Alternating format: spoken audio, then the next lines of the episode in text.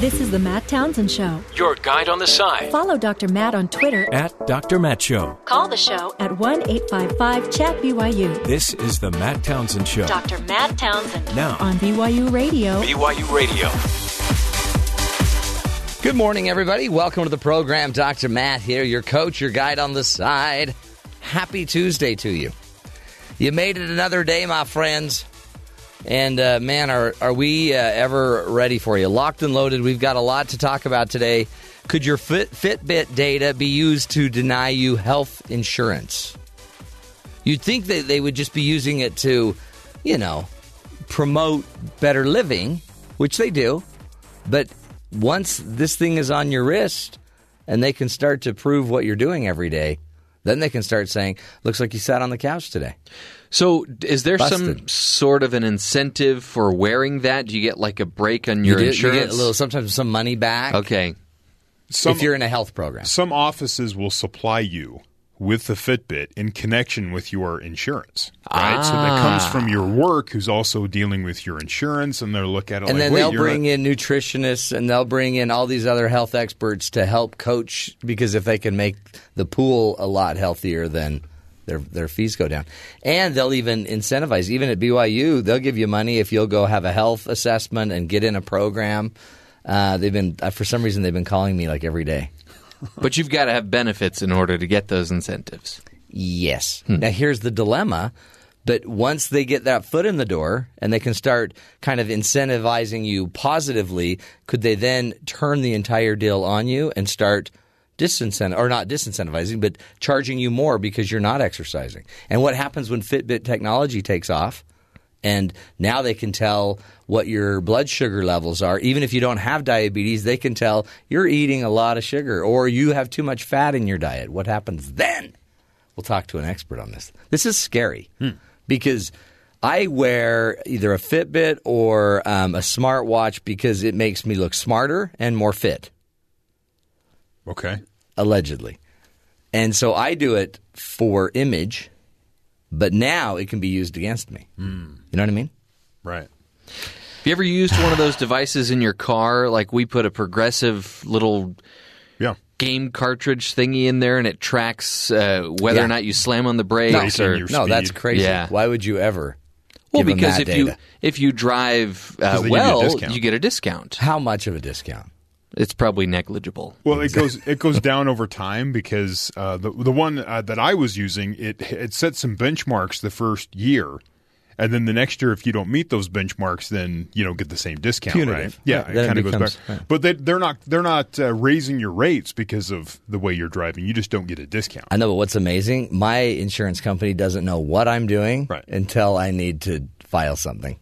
And then we yanked them because we're like, this is a joke. Yeah. Yeah, I don't like giving them that much information. you're essentially on probation. right. You may as well just have a breathalyzer every time you get in your car. And then the the insurance said because I was working a morning show and I'd have to get to the office at four o'clock And in the were morning. sleeping. Yeah, right. I'm driving in a hazard time of day. Any time before five a.m. was considered a hazard time, and so Yeah. I was, we were not getting that discount because of my work schedule. Well, and you drive in a hazardous way. I mean, I've seen you drive. Okay, well, You're, when I passed you the other day, demolition derby is a way of life. your your head was on your side window, yeah, yeah. sleeping. Well, you got to catch the sleep when you get the chance. That's why it's a hazard. So the hazard is anytime we're on the road. Oh, there goes Jeff. Hmm. Well, that Solara sounds nice. Oh wow! It's burning out. By the way, um, I'd like to thank the police officer, the municipal police officer from a city I won't name, who drove down the middle of I 15 with us today Yeah. at 74 miles an hour Oh, nice. while literally half a mile of cars were stacked up behind Yeah. him, No one will pass. five lanes wide, because no one's going to pass a cop going 74. No. I'd like to thank him. Well, it's good he was going 74. Yeah. I've seen him in a 70 go like 65 just to mess with everyone. It's really fun to see. Um, uh, maybe he was going 69. Is the speed limit 70? Yeah. Yeah. Yeah, he was going 69. I normally go 74. You got to know that they enjoy that. Oh, he was driving because, and then this guy in a truck, your big truck guy, gets in the outside lane, ready to just fly by. He's just, he's like, "What is up with all these people?" Right. And then he just stops right at the front. So thank Slam you, on the brakes. Won't name any names. I had a neighbor who would uh, he was a ma- on the maintenance crew for some of the uh, police cars. And Oh. so he'd have to take the car from the station to the maintenance. Yeah, you got to go. Yeah. and he would just jump on the freeway and he said it was the greatest joy of his life to just watch everyone slam on their brakes the second they saw him. So. Oh, that would be fun for a day. Uh, we're going to get to all this fun, folks. We'll talk Fitbits coming up, plus some other headlines, some of which, in fact, we've also got to talk about Melania's hand slap to President Trump. People are trying to figure out what that was all about on the red on the red carpet walk, I guess, from their airplane to. Ha- haven't you ever played that game, the hand slap game, where you you know you try to move your hands before the other person can turn theirs Oh, over no. and Yeah, slap I have- yours? I haven't played Maybe that. they were playing a little bit of that. Yeah, they should have invited the Netanyahu family involved. Let them be, get involved in that. Uh, let's get to the headlines with Terry South. Terry, what's going on around the rest of the country? Last week, Turkish President Erdogan's armed bodyguards beat up peaceful protesters outside the Turkish embassy residence in Washington, D.C. Apparently, at Erdogan's direction, the State Department has since expressed its concern to the Turkish government in the strongest possible terms, and on Thursday called on Tur- the Turkish ambassador to meet with the U.S. Undersecretary of State about the incident. Now, Turkey is responding by accusing the United States personnel of aggressively and unprofessional actions against the bodyguards. The Associated Press reports 11 people were injured in the scuffle, including an American police officer and two Secret Service agents. On the other side, Washington police say they arrested two people who live in the D.C. area, presumably protesters or pro Erdogan demonstrators. But Erdogan's uh, traveling secretary or security team enjoys diplomatic immunity, which means none will be held accountable for clearly criminal acts. The video of this was crazy. They're just grabbing people, punching them, and going Fight- along, but it's fine. night. They have diplomatic immunity. Another news amid a national shortage of critical medicine, U.S. hospitals are hoarding vial, uh, vitals, displaying, uh, delaying surgeries, and turning away patients, the New York Times reports. The medicine in short supply, solutions of sodium bicarbonate. You know what that is? Uh, soda. It's baking soda. Yeah. The simple drug is used in all sorts of treatments from chemotherapies uh, uh, to those for organ failures. It can help correct the pH blood and ease pain of stitches. It is used in open heart surgery, can help uh, reverse poisonings. It's kept on emergency crash carts, but however basic and life saving the drug has been in short supply since around February, the country's two suppliers, Pfizer and Amphastar ran low following an issue with one of Pfizer's suppliers. The issue uh, was undisclosed due to confidentiality agreements. Amphastar's supplies took a hit with a spike in demand from the desperate Pfizer company. You know, so the one company failed, the other company felt the hit and couldn't keep up with the the uh, demand. Both companies told the New York Times they don't know when exactly supplies will be restored. They speculate that no earlier than June or August. Huh. So if you have any surgeries, Uh, I do. Bring bring your own, I guess. Yeah, Is it bring the, your- It's the same. I don't know. SpaceX billionaire Elon Musk may have his heart set on building a city on Mars, but Amazon billionaire Jeff Bezos. Uh, space vision looks closer to home. He is gazing at the moon. He goes, I think we should build an, a permanent human settlement on one of the poles of the moon, Wow. Bezos said in a question and answer with kids at a Seattle Museum of Flight. It's time to go back to the moon, but this time we need to stay. You know, I don't know about that. You don't think that? We, should, we shouldn't go to the moon? Well, I don't mind, I guess, going to the moon. We have a hard time in our own settlements here on Earth. Right. I'm not sure we're ready as an as Earthlings to go start settling the intergalactic areas. it's the moon. Yeah. We're yeah, not talking Mars. It's, it's I mean, right we, there. again, we also have trouble getting our own trash. Once you they get a movie theater there, recycling. if they get a movie theater, I'm on board. All right. And finally, a drone flying around Petco Park during the San Diego Padres Arizona Diamondbacks game Sunday crashed into the stands. Ooh. Fox Sports showed the uh, video of the rogue drone moving around the Major League Baseball stadium. It eventually crashed next to a man sitting in a seat located in the upper deck. The game announcers can be heard saying that the drone appeared to be illegally flying in the ballpark. The Padres recently passed a new set of drone flying regulations to improve safety. Drone operators who endanger people or property can face a $1,000 fine and federal or local prosecution. The FAA is investigating. By the way, the Padres beat the Diamondbacks. Wow. Hey, I'm all for that. The drone thing, that's scary. That there's like four blades on those things. It's like a salad shooter. They just once it relaxed the lands on you. rules so that uh, private citizens don't have to register. So Looks you- like everybody was okay. Okay. Well, yeah, Yeah. it's not- So what do you do with a drone that illegally lands is. in your lap? Boom. take it home. I guess you just want a drone. Yeah. Yeah, I get, but you still need the controller. You know what? buy wouldn't you one. wouldn't you be ecstatic? I mean, it's great to catch a baseball at a game, but to catch a drone? Yeah, How many other people can say they've done that at a baseball game? not very many. That guy.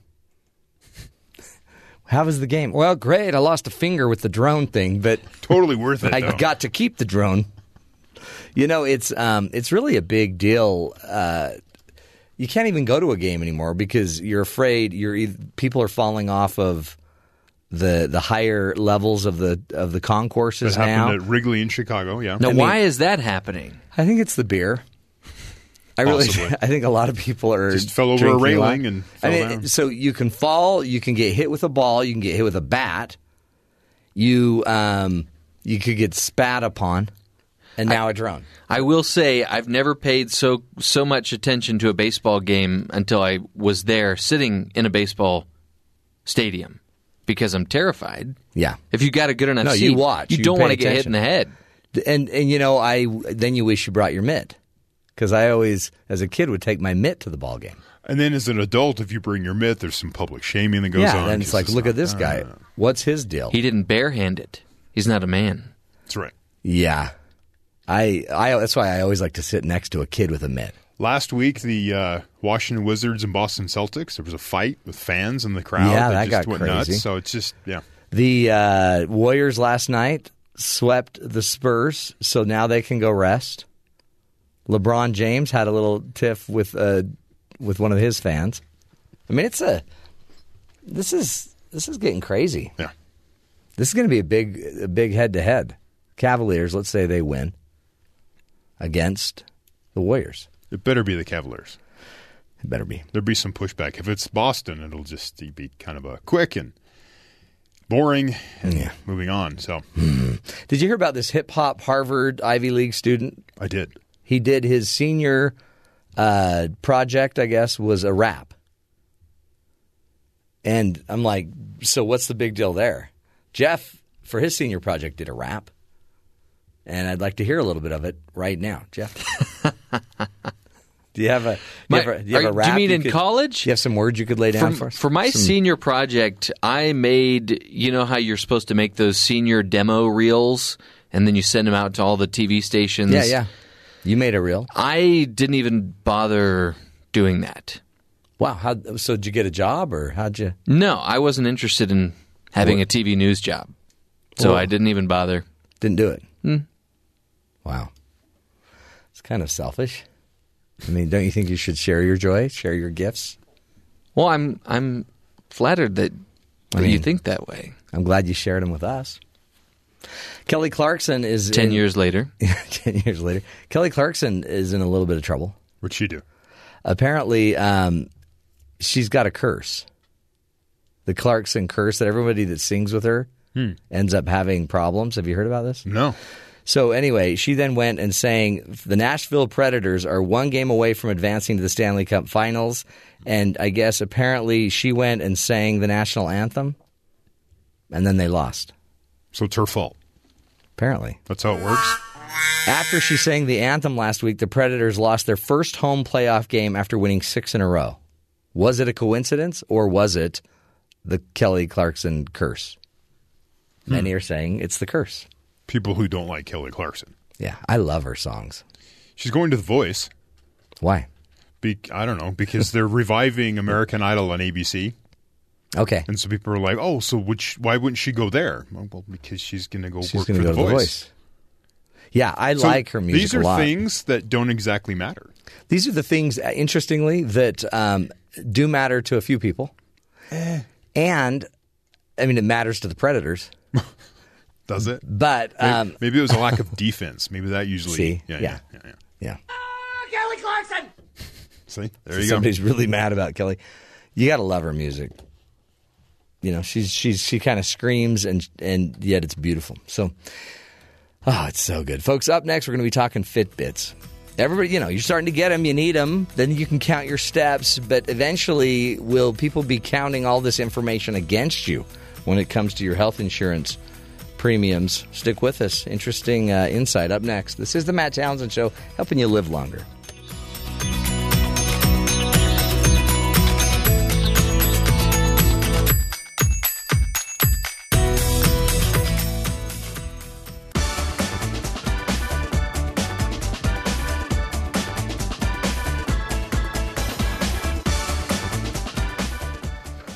You know, our producer, uh, Palakiko, he, uh, little Kiko, we call him.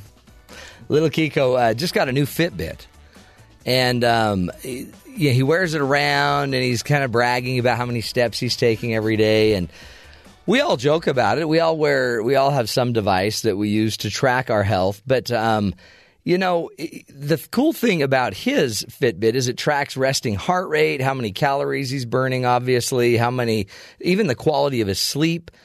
But should his Fitbit data be used to uh, deny him health care insurance? And could that day ever come? I mean, it seems like right now we use this data to improve our health, not necessarily prevent people from getting health care or, you know, jacking up their prices. So here to speak with us today is Dr. Andy Boyd. He's an assistant professor in the Department of Biomedical and Health Information Sciences at the University of Illinois in at Chicago. And uh, he's he's got, I think, a lot of awesome insight to help us with this discussion. Dr. Boyd, thank you for your time today for having me on the show. This is great um, topic. I think uh, th- there's such a rage and so so much excitement about these these devices to help us gather the information. But one of the points you're making in this article, could your Fitbit data be used to deny you health insurance? Is some of the data may eventually be used against you. Yes, that is correct. First of all, let me state under the current law as passed in the Affordable Care Act, also known as Obamacare, pre existing conditions or using your illnesses to have you pay more insurance or not have you pay be eligible for insurance is illegal. Good. However, okay. the Republicans have tried to repeal the act several dozen times, and now we have a Republican president. And even with the Republican plan, there was a large discussion about can the insurance companies use pre existing conditions, your health status, to adjust your insurance rate? Oh, boy. And the question is if they're allowed to do that, what can they use? Seven years ago, we didn't have Fitbit data. We didn't have all of this wonderful tracking of how well you sleep, how many steps you take. All of this technology was much more expensive. It wasn't widespread consumer. And so, if the pre-existing condition clause is passed uh, or is repealed, is this data going to be used by your insurance company? I mean, Well- it would be very tempting. It's Oh, low cost. No, absolutely. Well, and what scares me is who's pushing more and more data collection aren't even necessarily the insurance companies, it doesn't sound like, but just data companies like Qualcomm. Qualcomm is interested. They have been interested for a number of years.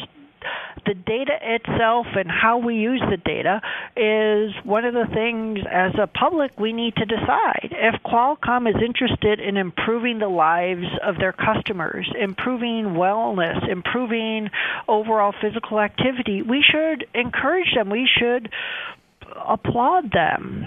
Some of the Fitbit data and some of the um, tracking devices could have wonderful implications. Imagine someone after a hip surgery who is given a tracking device just to make sure that they keep walking after a hip surgery to make sure their physical therapy and that their recovery is well. Yeah. Maybe using this information and you see a slow decrease in the number of steps someone's taking every day after surgery is an early indication of an infection where you have to get them back to the doctor and you want to save them all those we call it morbidity and mortality, but we want good things to happen. So I think with the fitness tracker data, there's lots and lots of wonderful things used in the right place, used appropriately, that we can improve lives. So there's Qualcomm, uh, Fitbit, all the other trackers, figuring out exactly how to use these appropriately in the clinical care is something we need to figure out. I love it. No, and don't you think that? I mean, that's cutting edge care, right? That's Yeah. and in in the in the purest sense, that seems incredibly healthy. On the show recently, too, we've had other experts come on and talk about what's happening to a lot of our click data and a lot of our information that's being gathered about us through advertisers and the profiles that are being created on us. Boy, what happens when they start adding into our profiles our health data, our fitness data? besides recommending what type of activities or if your fitness tracker is tied to your search history, you might get a promotional advertisement for a 5K or a Yeah. marathon. You also, based on the advertising history, there are different aspects. Maybe they find that you tend to go to a certain um, with GPS or geolocation or Wi-Fi ability, you could say, "Hey, you're going to this area of town. Maybe a restaurant next door to the one you usually visit will give you an ad." So, um, again, how we use this, how we make money, these are things that this is a new area. We haven't figured these things out. We know mobile search ads, people have figured out how to monetize that. Yeah. But the health data, the the activity data and how to integrate that, I mean, we haven't gotten to the point yet where your Fitbit data shows you had two nights of bad sleep, and all of a sudden you have ads for insomnia medication over the counter. Oh, But- brother, can you imagine that? But it'll happen. No, that'll. I mean, don't you think? I mean, at, at some point, it, it's it's going to happen once they have the data, and the data is we're finding out becoming so much more valuable than even you know. I mean, because you can sell the data for such a premium that might even be more valuable to some of these companies like Fitbit than even their own consumers buying the the product. Well, uh, look at Facebook. They give their product away for free, and they find that the eyeballs of their users is more valuable than charging for their software. If we do end up having a case where the activity trackers in general are given away for free, or, for example, the Qualcomm um, United Healthcare, they were willing to pay you up to $1,500 in health savings account um, money to have you wear the Fitbit and try to reach activity goals. So you got a free Fitbit plus money in order to try to be healthy. And their primary purpose of that was not necess- was to increase your number of steps, decrease your overall cost for health insurance. But again, what are they going to do with the data on the back end side after they've collected all of this? Can they turn around and think the other way now that we have the risk profiles of individuals? Meaning, are you a high risk? Are you going to cost us lots of information or low risk? How long do they need to have your Fitbit data?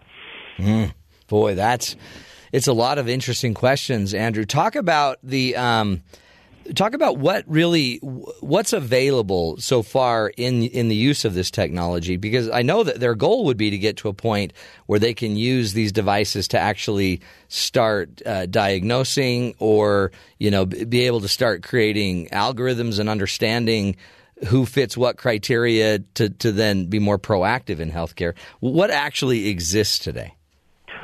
what exists today let me give there are numerous different fitbit datas uh, or activity trackers so I, we don't have enough time to go over every them, single yeah. manufacturer.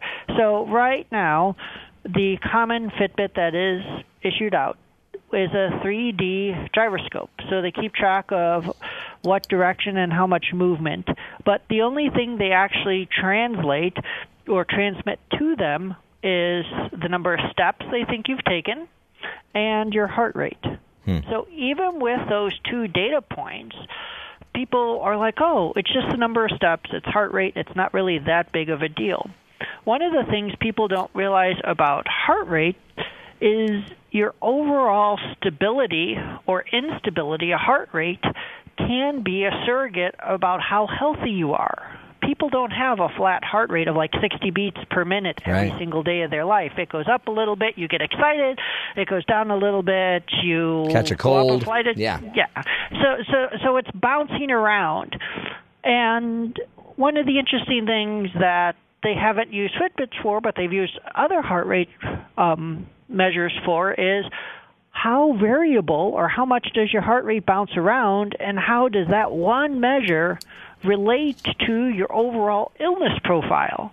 So they don't need to know that you have cancer or diabetes or obesity. If your heart rate is flat as a tabletop, then you have lots of other things going on around and you're sick. So even with the number of steps you take and just heart rate that we're currently measuring, is anyone going to make a clinical decision saying you're really sick and you need to do something? Um, no.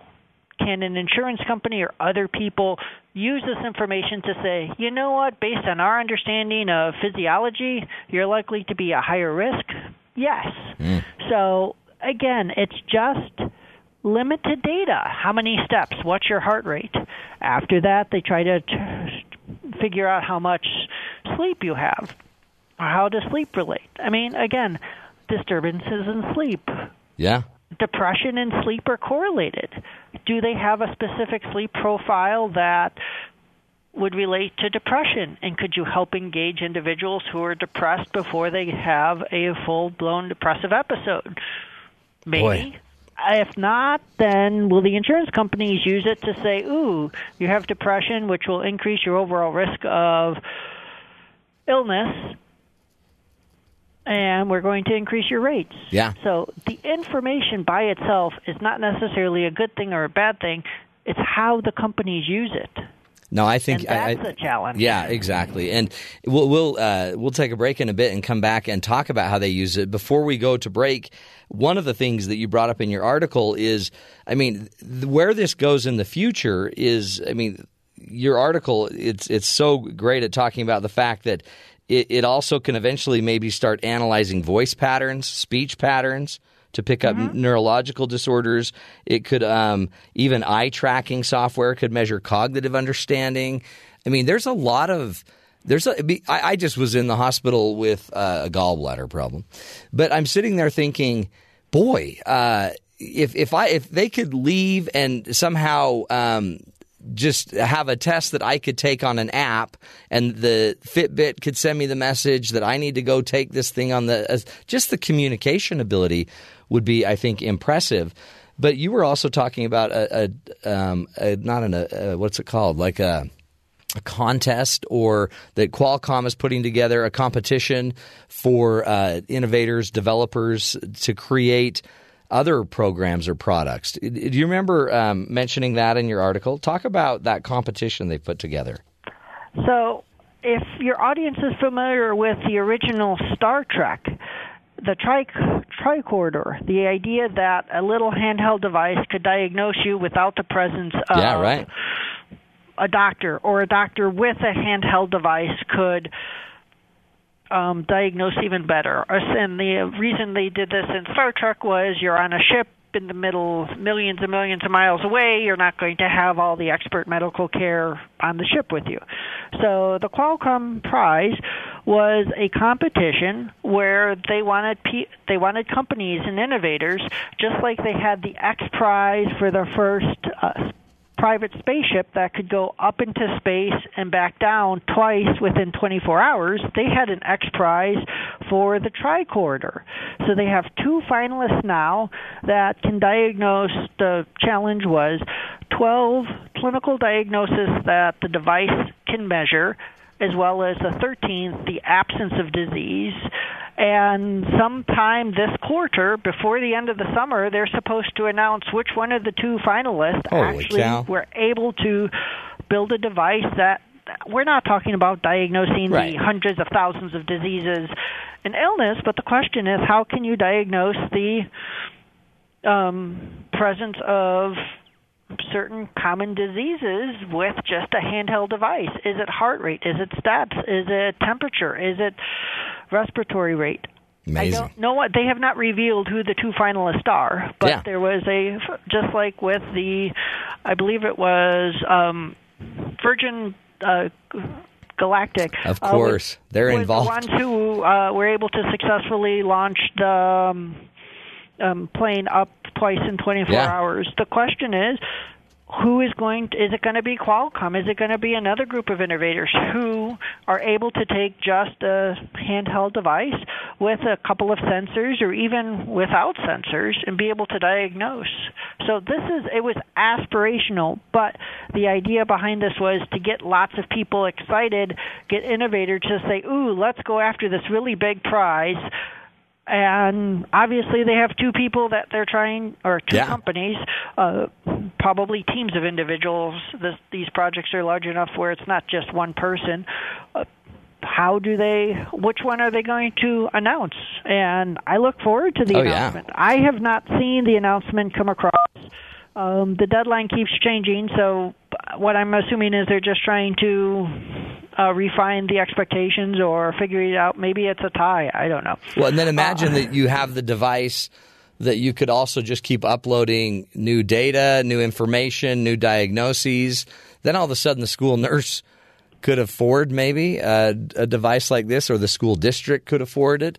And um, boy, then I mean, you, again, you don't have to diagnose everything, but uh, if we could diagnose, I don't know, a common cold or a uh, I mean, other issues, eating issues, uh, you know, lack of healthy eating styles or whatever. I mean, just giving us more information. But we'll take a break, come back, speak more with Dr. Andrew Boyd. The problem won't be maybe the ability to do all of this. The problem is going to be how do we lead it? How do we manage it? What policies do we make? We'll come back, talk policy, and how we make sure that. Uh, our data is protected and that it's not used punitively against us. Stick with us. This is the Matt Townsend Show, helping you live longer, healthier, happier lives. We'll be back.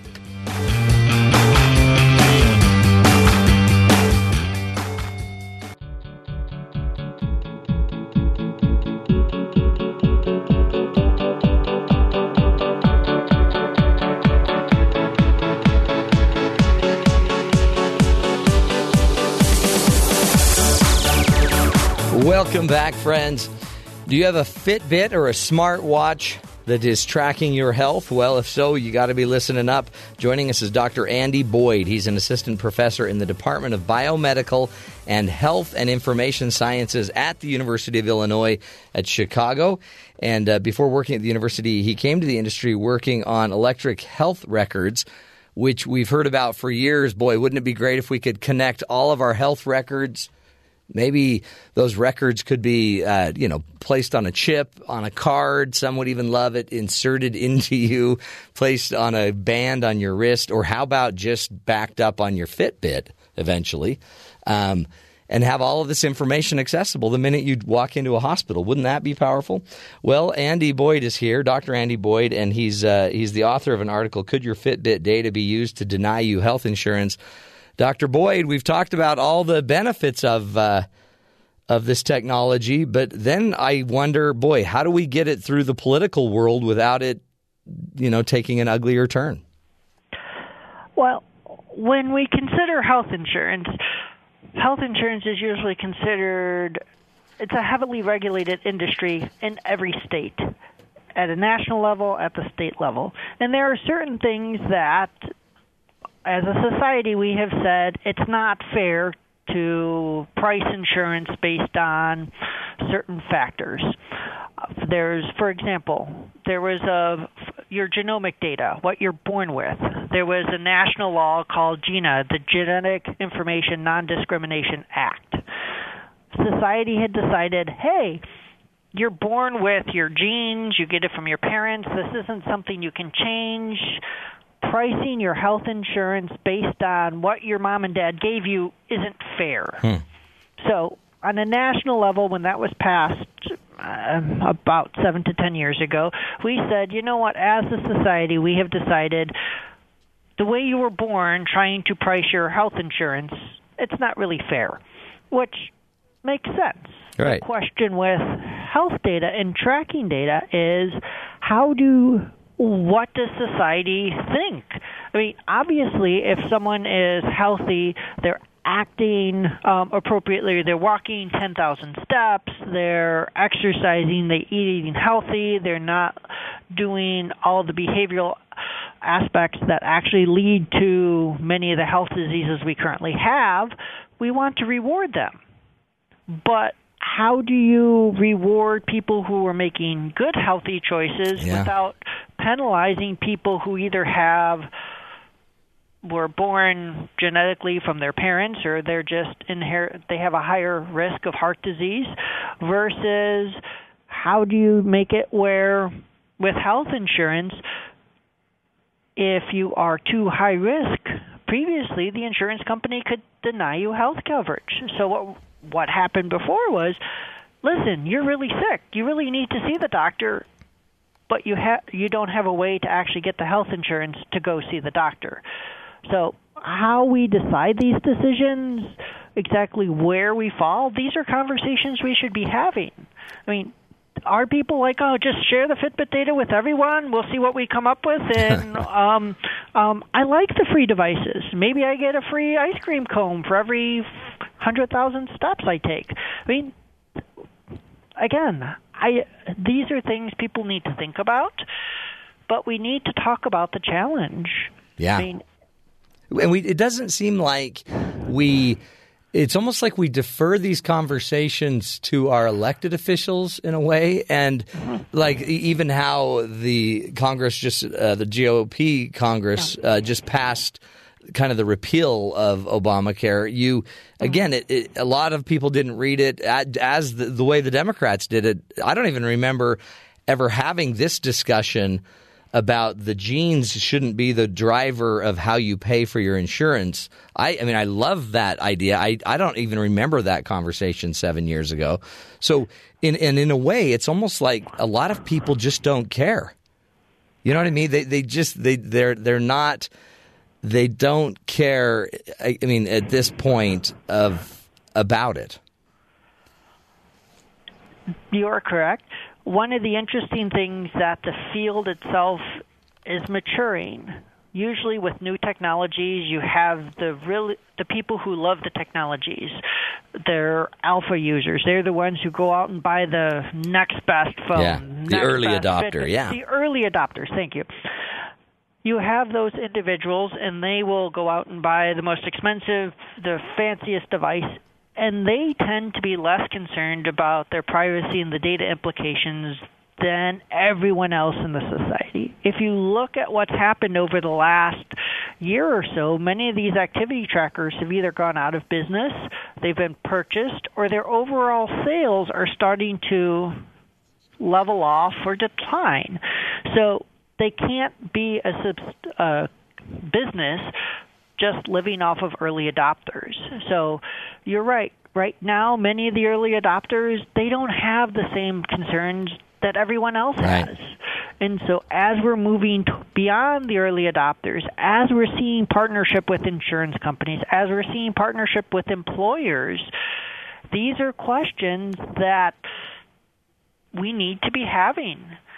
It's are there legal agreements in place about we can't use the data for this information? How do you enforce them? All these other wonderful challenges. But again, once you move beyond the early adopters and early technologists, how are we actually going to use the data? Because Yeah. again, the if you're in a hospital, if you're at an academic health center, your job is to try to make everyone's lives better. You're trying to improve the overall outcome for lower costs, better outcomes. But who's driving it? If we're all partnering with the insurance companies, the insurance companies want you healthy too, but they also have to return a profit to your shareholders. Right. So how do you balance these competing interests and how are people going to use the data? Uh, I, I've even had just a, a friend of mine that's a dermatologist, has a, local office here in Utah, and I don't know, maybe has 30 employees, 20 employees. He bought everybody, every one of his employees a Fitbit. He actually bought me one because he think, Mm-hmm. Yeah. he thought I needed it. And Okay. um, no, he bought me he bought smartphones. Yeah. Or smartwatches. And um, he bought them for everybody and he did it really as a gesture like you're talking about, wanting to promote health and everything.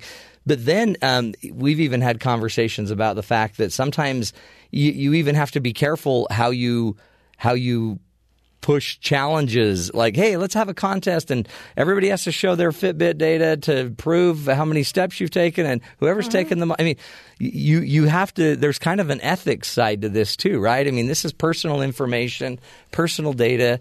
And ag- again, it just, it, there's some nuance to it.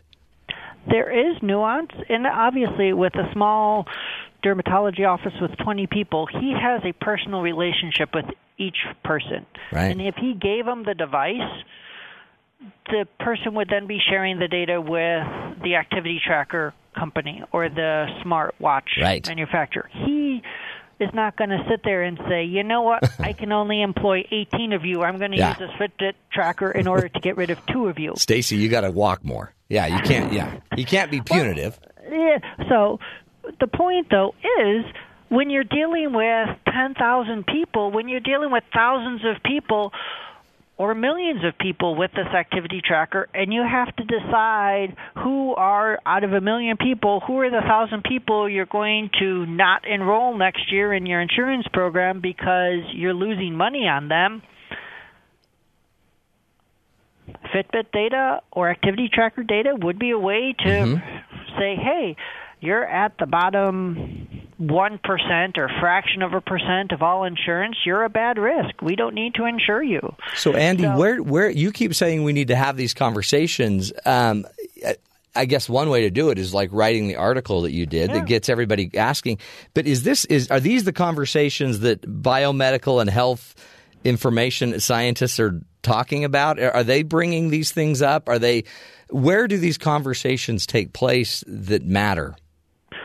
There are a number of different venues. Within the field of biomedical and health informatics, there is a whole area of ethics and legal implications. So, I have published a few articles. There are people who dedicate their whole lives to the ethical and legal implications of electronic health data. There are a number of different centers who have dedicated to this. Uh, we have, besides publishing the article and talking on a radio show like yourself, the other ones are as you see policy that comes up from national organizations, for example, the repeal of Obamacare. Seven years ago, when people were able to change your insurance rates, we didn't have Fitbit data. So, as we work with or collaborate with individuals who are pushing the edge of the technology, there are faculty members, there are researchers who sit there and say, "Ooh, are there other ways we could use this?" Yeah. And so you're right, we don't have a huge public relations media campaign saying the end of the world, uh, be careful of your data. But there are a number of venues, there's a number of challenges. Um, and again, the article is one way. There are, again, this is just having these conversations or at least saying, hey, if this is something you're worried about, great. If you have more important things that consumers and people are, are individually worried about, that's fine. I mean, Yeah. when you Yeah. consider, we consider name, address, phone number protected information for most individuals. Just you can't go out willy nilly and pick it all up. But most people will give it away for a free T-shirt. So again, what people decide their information's worth versus um, Yeah. uh, we want the consumers to decide, but they just need to know ahead of time how the stuff could be used. I agree. I agree. And be aware and and and know that I mean there's there's agreements you can make. You don't have to always send all of the data back to these companies. Um, just uh, kind of buyer beware and get involved and start thinking about it. Don't just assume your data isn't being aggregated and used, and start to notice what your health companies are and how they're incentivizing you, or your your own company. Are they incentivizing you to live health programs and plans? Are they gathering more data on you? just be careful. Just pay attention to it. It's by the way, very beneficial, right? It's your health. We'd love to make sure we live optimal health and simultaneously not get so deep in the data stream that we can't get out of it. We will take a break, my friends. When we come back, we're going to be talking about 14 uh, keys to healthier relationships. Stick with us. This is the Matt Townsend Show.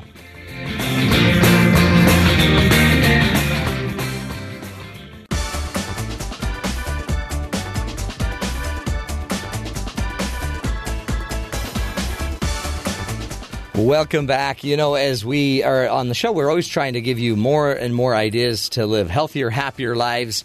The Fitbit is one way. Another one is there's signs of healthy relationships. I had a client come up that wants to create an app to, to, to- on your Fitbit to determine if your heart rate goes up and um, it hears certain volume in your voice, then it would start sending you cues or tools to help you communicate better. Interesting. Because it might be a sign you're arguing with your spouse. But you have other signs, Terry, that you've been looking Well- to improve your marriage. Time magazine had this uh, post 14 signs you're in a healthy relationship. Sometimes you read these things, they're kind of gimmicky. Or is it real information? Is this useful information? So I want to run it by you. Okay, okay, okay. So, a sign that you're in a healthy relationship, yes, you speak your mind to your spouse. that's a great sign. Now, unless you're a jerk. So I would say if both of you speak your mind, you're probably in a you're probably in a healthy relationship. what If- about the idea of no topic being off limits? That's probably a great sign. Okay. I mean, because you shouldn't have, right? In a healthy, loving relationship, everything's free game, especially your work or lack thereof. What?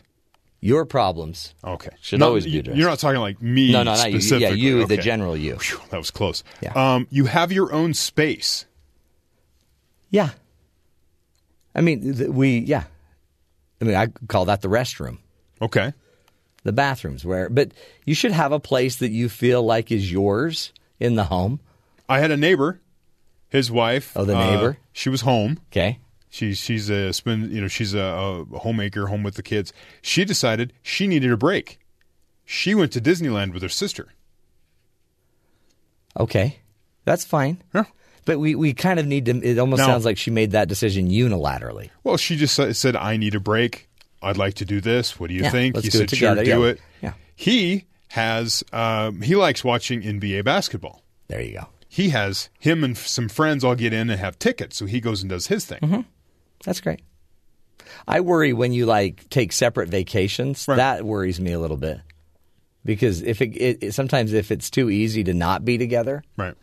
Well, it seems really like healthy the situation, Yeah. and that she just needed to go. that's so it. he That's had it. the kids Yeah, for you a just sit there and you smile and say, "Babe, whatever, No problem. You go, you go. I love you." I- That's healthy. My son and I were camping. Yeah. My wife had a spa situation set up with her sister. Pretty. That's a perfect. I came home early so she could go take that. And then I was gone. She ate sushi, which is perfect. I'm Ah. Not a don't real like big sushi? fan of sushi. Oh, it's great. I enjoy my food cooked. So she uh, she did that. Healthy. I think that's totally healthy. Totally healthy. Look at. Did you see all the notes Jeff's taken over? Yeah, I know. He's He's like, like "Really?" a lot of notes. It's like he's he's learning new information. He's now preparing to go on a vacation. so there's two Okay, those are great. We'll ha- we'll have we'll more. have more throughout the show. as the show goes on. Signs of a healthy relationship. Good stuff. We will take a break, folks. When we come back, we're going to continue the journey. More uh, tools, information, and note taking. On a chalkboard. Doing what we can to help you live longer, love stronger, lead healthier, happier lives. Stick with us.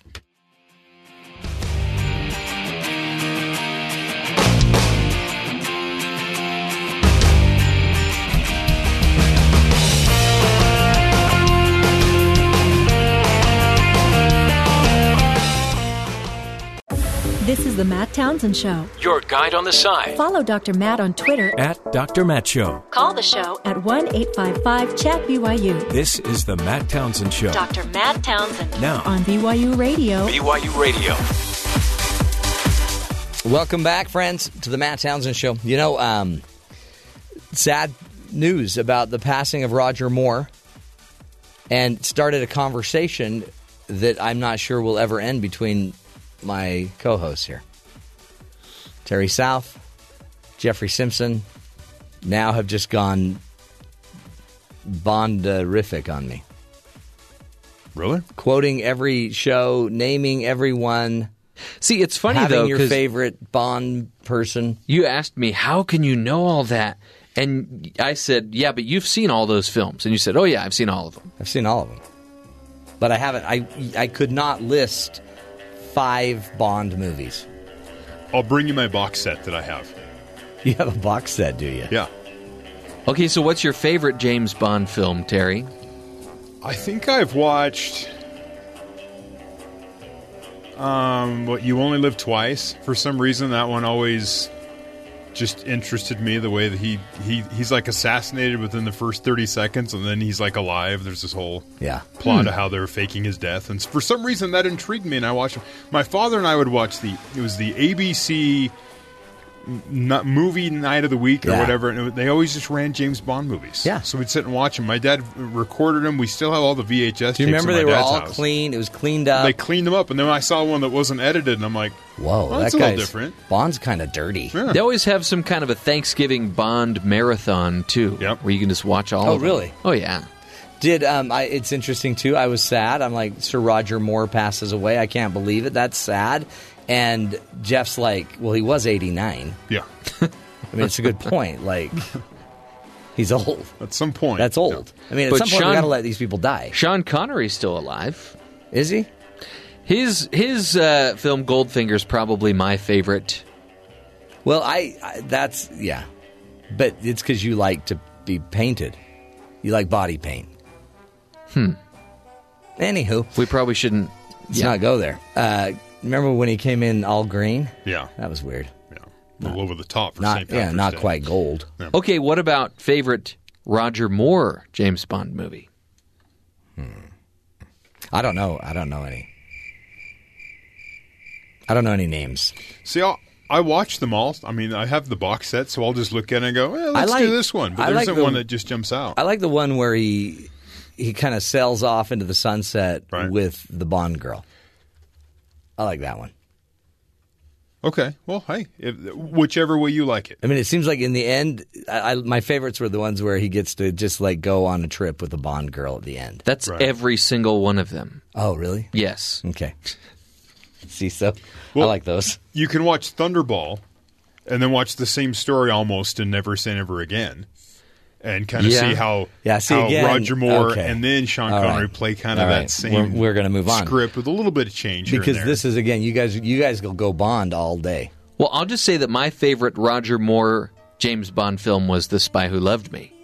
Again, if you've got a hmm. great Bond villain, it's a great Bond movie. Yeah. And this one has Jaws, the guy with the metal teeth.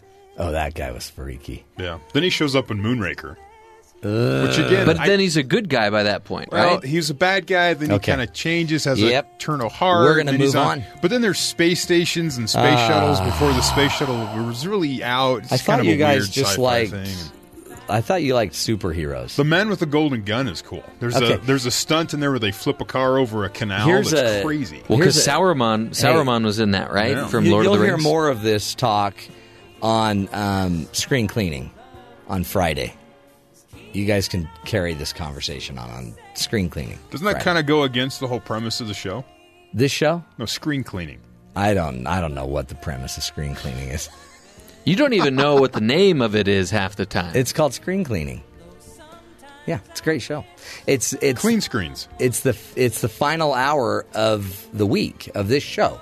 You've got the emphasis in the wrong place. Screen cleaning. It's like spring cleaning or spring. Well, now I you're he's making me second guess myself. well, okay, so you're good. We're all good. Just uh, tune in. Branding. It's important. Just tune in on Fridays, uh, eleven Eastern time, nine Mountain time, and you can you can listen to the joys of screen cleaning. By the way, I don't know if I should be watching this music video. Okay, yeah, turn that off. Yeah, they're all Um, we've got a lot to talk about too. We, in a bit, we're going to talk about uh, how poverty is it possible that being poor changes your brain? Well, we have researchers that'll be joining us that say, yeah, yeah, it does. It impacts your decision making because poverty causes a lot of stress. And when you have a lot of stress, you don't get into the executive functioning areas of your brain as much, which help, which tends to make, you tend to make worse decisions.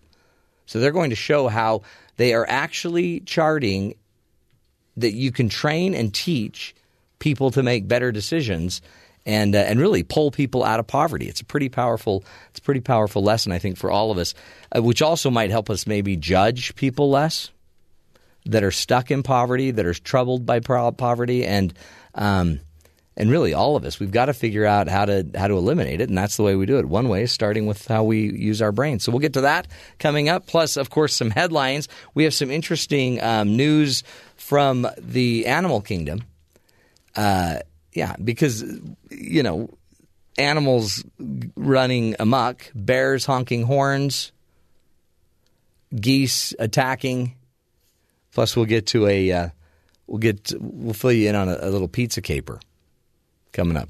That as well. So um, let's first get to the headlines with Terry South. Terry, what's going on around the rest of the country? On Monday, the Supreme Court ruled that gerrymandering of two North Carolina congressional district maps was done on racial grounds to yield a Republican advantage and was thus unconstitutional. The court ruled 8 to nothing to strike down the District 1 map, 5 to 3 to struck down the District 12 map in North Carolina. Justices Samuel Alito, Chief Justice John Roberts, and Justice Anthony Kennedy dissented from the latter ruling, CNN reports. Clarence Thomas joined the court's liberals on District 12, while Neil Gorsuch did not participate because the case was argued before he was confirmed to the court. Republicans have been accused of drawing districts to illegally concentrate black voters who are typically liberal and consequently making the surrounding districts more conservative. This all from USA Today. So the Supreme Court made that decision. Two Atlanta area middle school teachers have been dismissed uh, of their duties after an eighth grader with attention deficit hyperactivity disorder received the most likely to not pay attention award after earlier this week at a at a school assembly nicole edwards 14 year old daughter received the award as part of the spirit week activities at memorial middle school uh, located 25 miles east of Atlanta, the, the public school district superintendent Richard Autry was subsequently notified by the uh, notified by the uh, the parent. The teachers who handed out the award will not be back at the school. Uh, they're not going to be uh, employed by the school district. They uh, the, the the mom said her goal was to make sure that this horrible event never happens to another kid. As a parent, it's my job to protect my child from being humiliated and bullied, especially when the bully is her teacher. The most likely not to pay attention award for a kid with ADHD. Not a good move by those teachers. Hmm. Not a good move. And finally, some sad news. Zack Snyder, director of Batman v Superman, Dawn of Justice, and the upcoming Justice League movie, tells The Hollywood Reporter he is stepping away from the Justice League uh, movie, uh, which is in post production, in order to deal with the sudden death of his daughter. Stepping in to shepherd the movie, though, is uh, in the, through the post and shooting some more scenes is actually a man by the name of Joss Whedon, who did the Avengers movies. Okay. and so- Buffy the Vampire Slayer. and Buffy the Vampire Slayer. So there was some concern. Uh, Zack Snyder's daughter committed suicide. She was 20 something years old recently, and they've been trying to work their way through it. He thought he could work, help him work through that by diving into his Yeah, work, getting into work, but- distracting himself. But his, his his family needs him, his kids need him. He needs to put his focus there. Then then you know, there's concern about the movie. Yeah. Who What's cares? going to happen Let's to the movie? Take care of he brings guy. in the guy Yeah. That made that made the Avengers what it was. That's cool. So he's gonna- and that's cool that the guy's stepping in, able to pick it up for him. Right. He- He'll step in and Sometimes and- you just need a hand. It'll be good. it's good. So families taken care of, movies taken care of. No Life worries. still happens, doesn't it? Well, and Joss Whedon isn't he going to be doing the uh, the Batgirl movie? Yes. So that makes sense that they would involve him in this project. Speaking of Batgirl movies, uh, Pizza Hut worker, See, it doesn't really tie in that way, Matt. But good job. uh, Pizza Hut worker pepper sprayed a coworker in a dispute over some toppings. After an argument sparked by how pepperoni and cheese were placed on the pizza, a Pizza Hut supervisor spray pepper sprayed a coworker, according to a police report. So, as you know, they're fighting over. That's not how you put the pep. You don't put the pepperoni that way, and it started a fight. Sandy Springs police have issued a warrant for the arrest of Anderson Ramon Lewis for disorderly conduct. conduct. The pepper spray was discharged in the direction of the female victim's face, but police said it didn't seriously harm her as it only landed on her arm. Well, you know, pepper spray on the arm can hurt too. I guess. Uh, witnesses told police that two employees had a verbal altercation that ended with Lewis using pepper spray. Police said witnesses told them that Lewis initially confronted the victim about the placement of pizza ingredients before telling her that she needed to go home or get fired. She responded by telling Lewis that he wasn't her manager. Bada boom, bada bing. It got ugly. Police said the general manager attempted to separate the two, uh, and Lewis and told Lew- Lewis he needed to leave. Lewis left, but came back and continued to provoke the victim. That's when Lewis discharged the pepper spray at the victim and in front of the general manager, and it got ugly. Okay. Before Lewis left the store again, he wrote his address on a paper napkin, slammed it down on the counter, and said if the victim wanted a fight, that's where she could find him.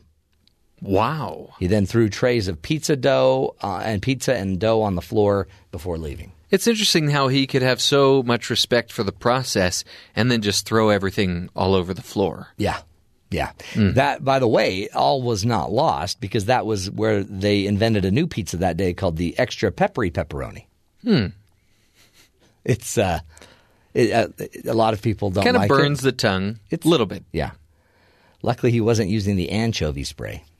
You know, we actually have audio from the Oh, scene, no. from the video, like the security video. Oh, you got security So the audio is not the best. It's not, as, but you know, it's But because it's it's, pulled something. from the the Yeah. video. Here so it this is. This is uh, TV radio. Yeah. No, no, no! You're placing those peps all wrong! Whatever. How many times have we talked about this? If you can't respect the art of pep placement, then maybe you should just go home. You're not the boss of me, Andy. Hey, hey, hey, what is going on in here? Do you two want to be separated? Andy started it. Well, she wasn't following pep placement protocol. Uh, You're supposed to place it in a circular motion, not just throw the peps on the pizza willy nilly. Andy, I know you're passionate about pizza, but this is the third time we've had this conversation. If you want to make it in this business, you've got to lead with compassion. Now, I think you better call it a day and go home. See, I told you you were out of line. Oh, I see. But once I spray you with this bell pepper spray, you won't see. Ah, it's all over my arm. Just consider yourself lucky I didn't use the anchovy spray. Now, if you want to fight, here's my address. Just don't come after 8 o'clock at night because my mom likes to turn in early. So he lives with his mom. Yeah. Boy, I didn't know that they have a little metal ball in the in the pepper spray can. Well, it sounded like it was bell pepper spray. Yeah, that said. would be good. That would be great. I think they use it on the pizzas when they run out of the bell peppers. It sounds like the whole management team they're about 18. That one manager seems a little spitty. Yeah. I'm not He- sure that I I don't think I want pizza anymore. That, that's why we left the name of the pizza place out to protect them and also so that you would never know. Boy. Well, okay. That's good audio. I think I'd fire all of them. Even that manager. I'd fire every last one of them. I don't know any teenagers that are that passionate about their pizza job. No, really.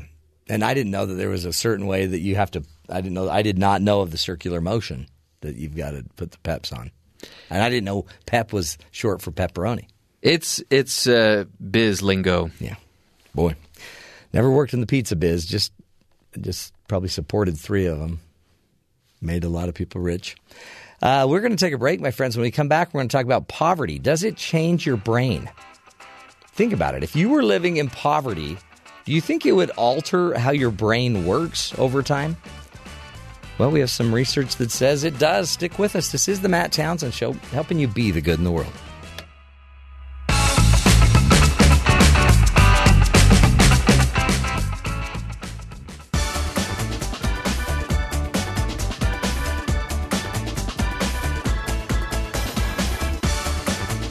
A new study by EMPath uh, examines how poverty really affects the brain. Poverty, uh, people in poverty tend to get stuck in vicious cycles where stress leads to bad decision making, compounding other problems in their life and more stress in their life, and uh, and on goes the cycle. Right. So here to examine with us the thought process of someone suffering from poverty is Dr. Elizabeth Babcock, President and CEO of EMPath. We are gla- uh, grateful to have you here, Elizabeth. Thank you so much for your time. It's my pleasure. This, I think, is pretty groundbreaking because we now know more and more that there's part of our brain, that prefrontal cortex, the executive functioning part of our brain. I guess it's right behind the uh, our forehead, right? And it's but it helps us make better decisions, kind of think things through, be less reactive. But uh, according to your research, I guess what we're finding out is the constant stress of poverty makes it is it harder to get to that area or what happens? Well, the stresses of poverty uh, affect us in ways that um, make it harder for us to think about uh, choices and options when we're dealing with a problem. Make us harder to think uh, to come up with a plan B for how to get out of the problem. It makes it harder for us to sort of think about the implications of what we're doing right now for our future. Um, makes it harder for us to think about our priorities and to organize our lives. Um, and it makes it harder for us to sort of stay calm and not overreact when we're in a challenging situation. Hmm.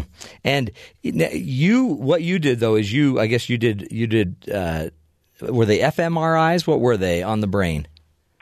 Well, we certainly didn't. My organization actually takes this science and applies it to find new ways to help people move out of poverty. So we're not the researchers who've looked at the brain itself and the way the brain works.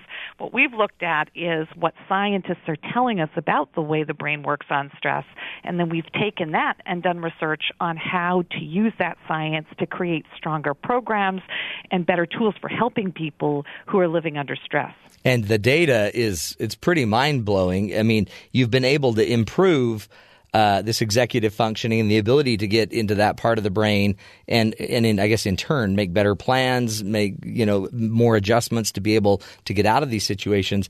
Talk about the data and what what you've been able to do in some of your trials. Well, we've uh, we've come up with new ways of what we call mentoring or coaching um, people who are living under the stresses of poverty or maybe violence or trauma, um, and uh, in these coaching processes have been able to help people strengthen their own planning and decision making and, and set their own goals in a more powerful way and follow through to achieve them. And at the same time, when those coaching practices are repeated over and over again over time, then what happens is we actually see the brain itself responding, and um, we think we're seeing uh, real changes in the way that the brain functions, uh, especially in, in children. So um, there's a sort of a two two fur here that happens with this work. One is that um, the tools and approaches help people in real time sort of sort out and make better decisions. But then over time, if that process can be repeated, you can actually, uh, we think, start to see changes in the way the brain itself is working. Amazing, and it's I mean, we because it's so easy for people to just not understand why some are in poverty and some aren't, and there's a ton of data out there. But to to all of a sudden think that it, it then creates stress, it creates more stressful lives, and then that impacts the brain, which impacts decision making, which then keeps people trapped. Um, I mean, that concept is is it's it's tragic. It's it's debilitating, and to know that for for centuries this has been going on. Really, um, yeah. yours. So your organization, EMPath, stands for Economic Mobility Pathways. Did you initially start out just to improve the economic mobility uh, um, of of the more impoverished society? Yes, I mean, our, my organization's history goes back to the early 1820s, and we've been working to try to help low income individuals move out of poverty for that time, for that long. Um, but we have now new tools at our disposal that are just uh, wonderfully exciting in, in what the power of what they can create because we're building these new tools out of brand new science that's only been around, you know, for a couple of decades, and new things are emerging every every year about uh, about how the brain works under stress, and we can use those to create um, different ways of working. And so I can tell you that um, when I came here to EMPath um, 10 years ago, um, we had to find somebody who had moved out of poverty to give a speech at um, one of our big annual huh. events. And we claimed that that's what we did. We moved people out of poverty. And we looked for that one person that we'd actually fully moved out of poverty, and we couldn't even find one. Wow. Um, and now I can tell you that 10 years later, you know, sort of employing these techniques, the folks who undergo coaching who start out making maybe um, as little as well on average eleven thousand dollars a year um, actually get to the place that they're over three years on average with us are actually making twenty three dollars an hour or about uh, you know forty six thousand dollars a year, um, uh, and also uh, folks that have no college education in that same amount of time, eighty percent of them are going to have a new college level or post secondary credential, and that's you know uh, rates of college graduation that are four and five times higher than the community norms. So we know we're onto something really pretty spectacular. And and and it, because this is so intergenerational, I mean, uh, you change one, you you change even if you just lighten the load and and through the coaching change the the child's life, you may have Oh, permanently gosh. removed an entire family out of Yeah. Poverty. Yeah, it's you are you're absolutely on to what is just most heartening and exciting about this. We had a a dad of one of our participants actually go on Facebook congratulating his daughter with the progress that she'd made, and the way he worded it on his Facebook post was, um, "Lorene, you have removed the family curse." I, I I found that to be so powerful. Um, and the way that we see it, of course, is especially in our impacts on children because um, we can do tests of executive functioning, of you know the organizational skills of children and their ability to control their behavior, and we can do standardized tests of children, and even while they are homeless, even while they are still in highly stressful circumstances, Yeah. uh, 88% of them will have gains in their executive functioning scores. Um, so, you know, that's a pretty amazing and really counterintuitive kind of set of results. while they're in the system, and then while they're as still in shelter, yeah. and as they grow up, they can.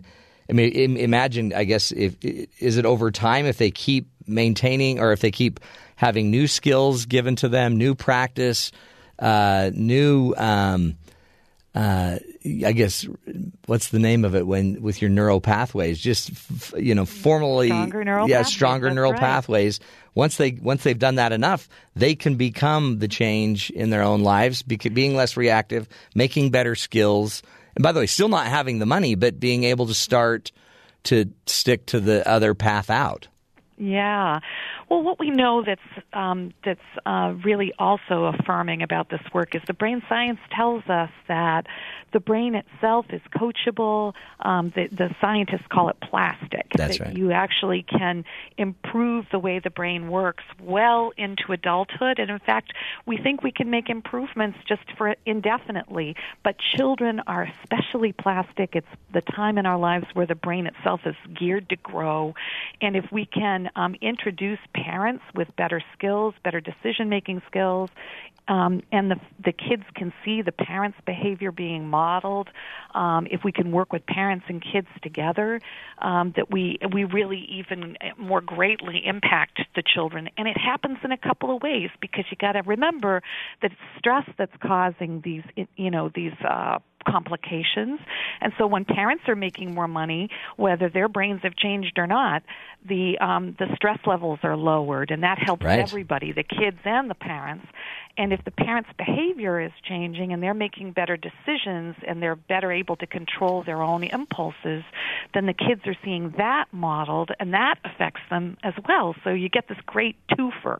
You get the coaching that's going on and the decreases of stress and that's really where the powerful virtuous cycles can happen. And I see this with my own clients, and uh, my whole program has been basically doing a similar thing with couples, where if when they don't know that the stress causes kind of the fight or flight amygdala firing, which keeps them out of the prefrontal cortex, when they don't when they don't know that that that they have another choice and you start to show them that there's another choice and then they start to do it enough that they create that pathway um, I guess the powerful thing is it's it's it's it's just a little information, but it's information that finally can solve these systemic problems in their lives.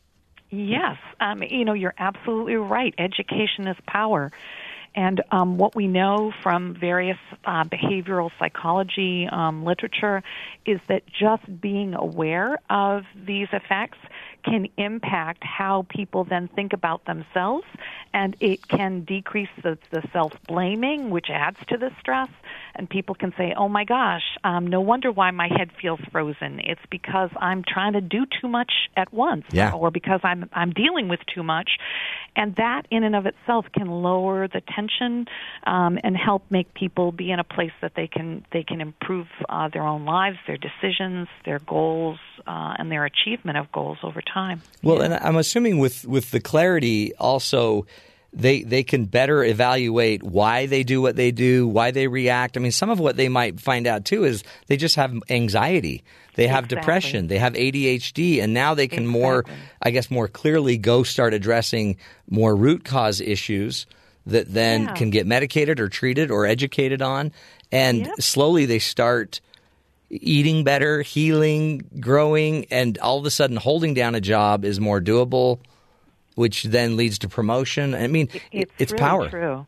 It's really true. You know, we we often say to people, getting out of poverty isn't one thing, right? It's not just your education or your health or your money and how you're managing Right. your money or your your personal relationships. It's a lot of things that have to sort of get clicking in order to have a person be able to really make that move out of poverty.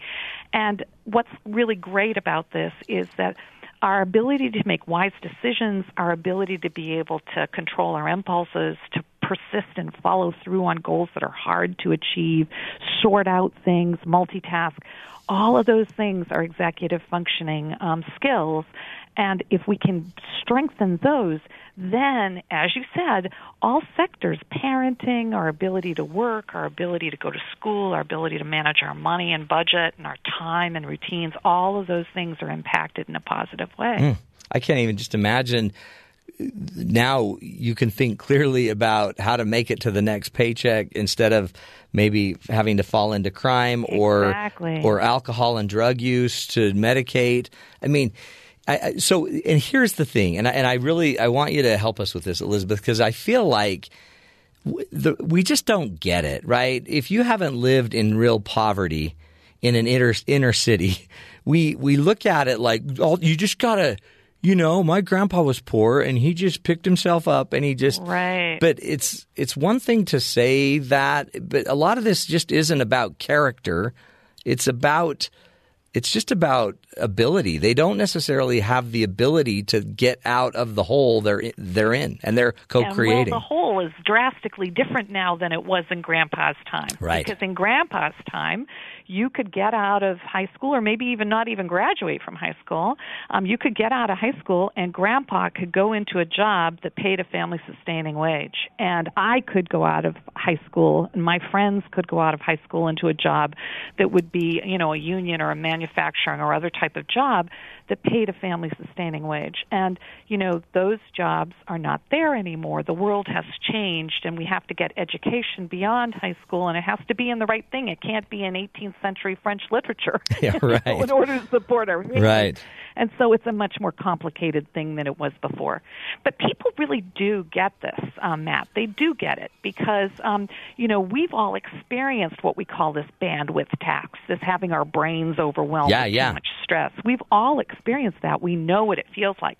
It's that coming home at the end of the day when you've had a day that's been a day, your brains are overwhelmed, and all of a sudden you have the kids, you know, wanting help with the homework and the cupcakes baked the next day, and you have to pull dinner together. And that's where, when the wrong question comes to you, can you, you say, talk to the hand. Yeah. You know, because Yeah. you know if you make a decision at that point, it's not going to be a good one. You know, we have to sort of decrease the buzz in order to be able to make the next decision wisely.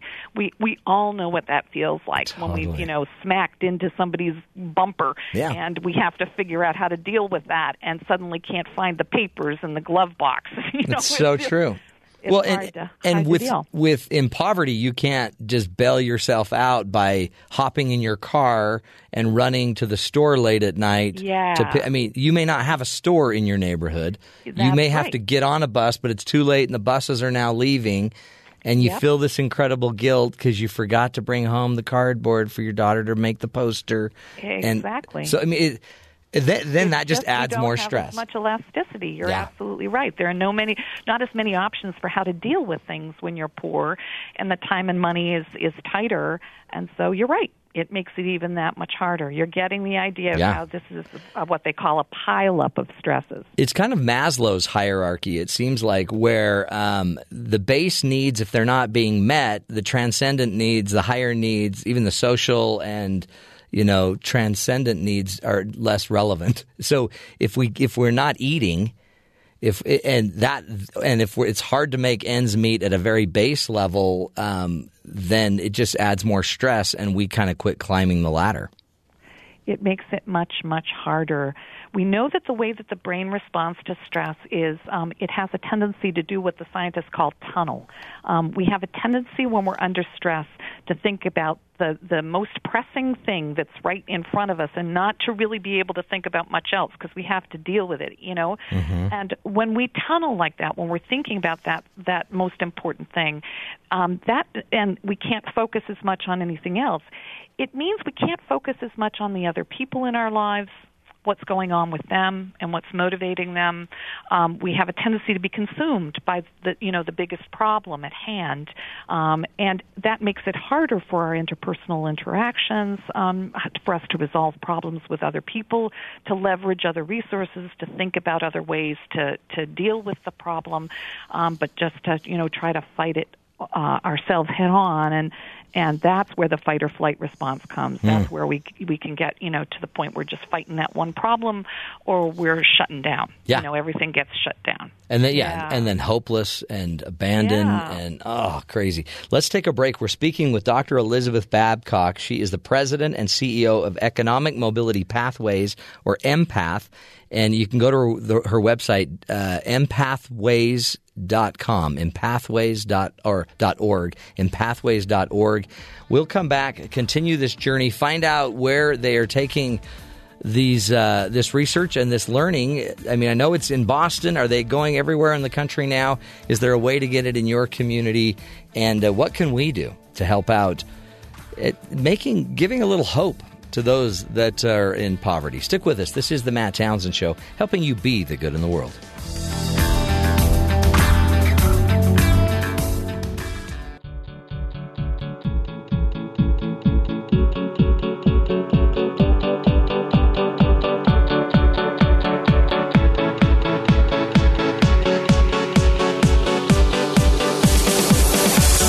Welcome back, friends. Apparently, poverty changes the brain, creates more stress, puts you probably in, in more in your fight or flight part of your brain, less in your executive functioning, which impacts the decision making, uh, your ability to think through through things, your tendency to tunnel.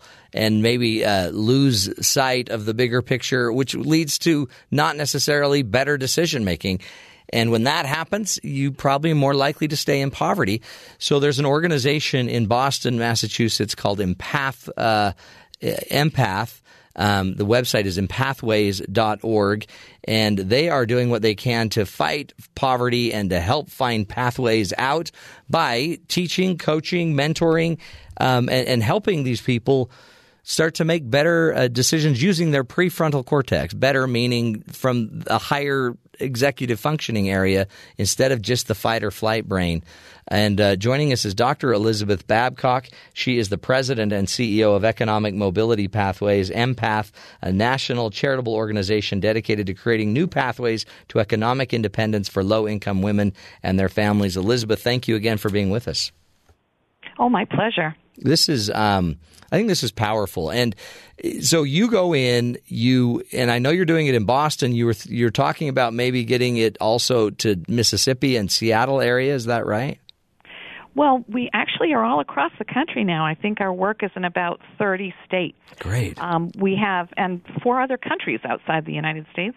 Um, we have uh, a wonderful uh, arm of our organization called uh, the Economic Mobility Exchange, and that is um, an, uh, a program whereby other organizations that want to pick up these brain science informed tools and approaches can join the exchange, and together um, we share the tools and approaches with them. They decide how those tools can be best used in their own programs, and we have 65 organizations, government organizations, and nonprofit organizations across the country um, using these tools and approaches, adapting them to their own communities and organizations, and then um, helping us learn all together how um, how this works, how this coaching works Hmm. in different types of settings. Wouldn't this be valuable for every child to have in school? Well, I think the schools have really been um, the earliest adopters of brain science framing for trying to help um, kids get ahead in school. Um, so yes, definitely, we believe that this kind of awareness and and um, understanding of the scientific basis of this work is is is important in schools, and it is being used in schools. I think what we're also uh, doing ourselves as an organization is seeing to it that it gets into the um, human services more broadly. So, for example, we have these coaching approaches now being used in early Head Start programs and in city um, um, multi-service agencies, in programs where um, that are helping people who are getting out of jail, and in shelters and housing organizations, and in community development efforts like um, you know big neighborhoods that are trying to rebuild and redevelop are using um, the coaching practices for residents um, who are going through those kind of changes.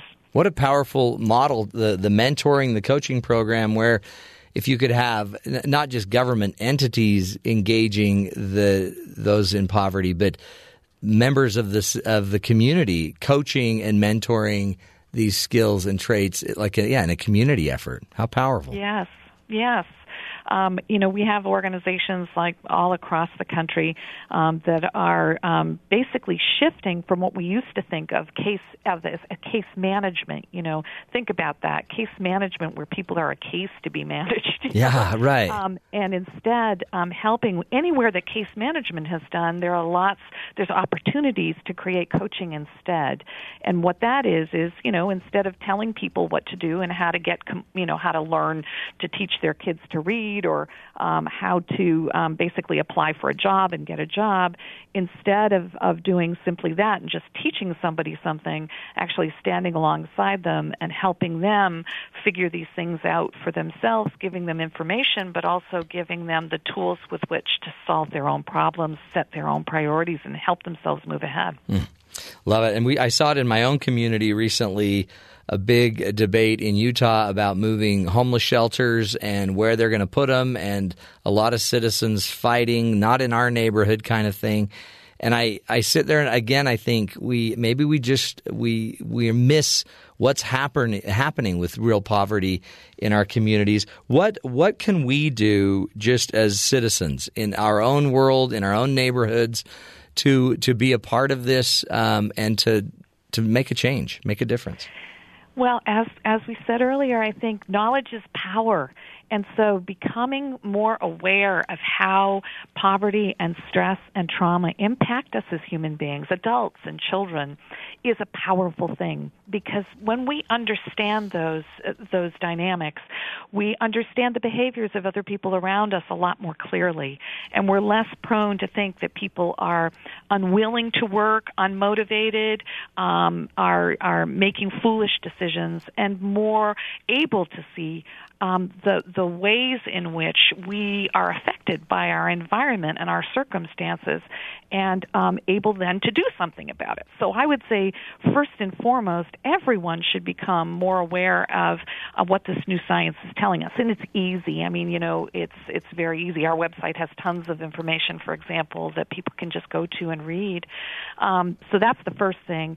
But then the second thing I would say is for all of us to look at ways that we can go from thinking about getting out of poverty or raising a healthy child as simply, you know, one single thing and start to think about it as um, something that uh, both things are accomplished by improving the decision making, self regulation, problem solving skills that we as human beings need to do anything in this life. Yeah. And um, we can we can do that. We can we can basically uh, access tools and approaches that will help us do do that better. Give us a taste of the content um, that that uh, you coach and mentor your, the people on that moves them kind of from the fight or flight life and brain to the prefrontal cortex? Well, um, what we start with, with adults or with kids, is something that we call the bridge uh, the bridge to self sufficiency for adults and the bridge to a brighter future for children.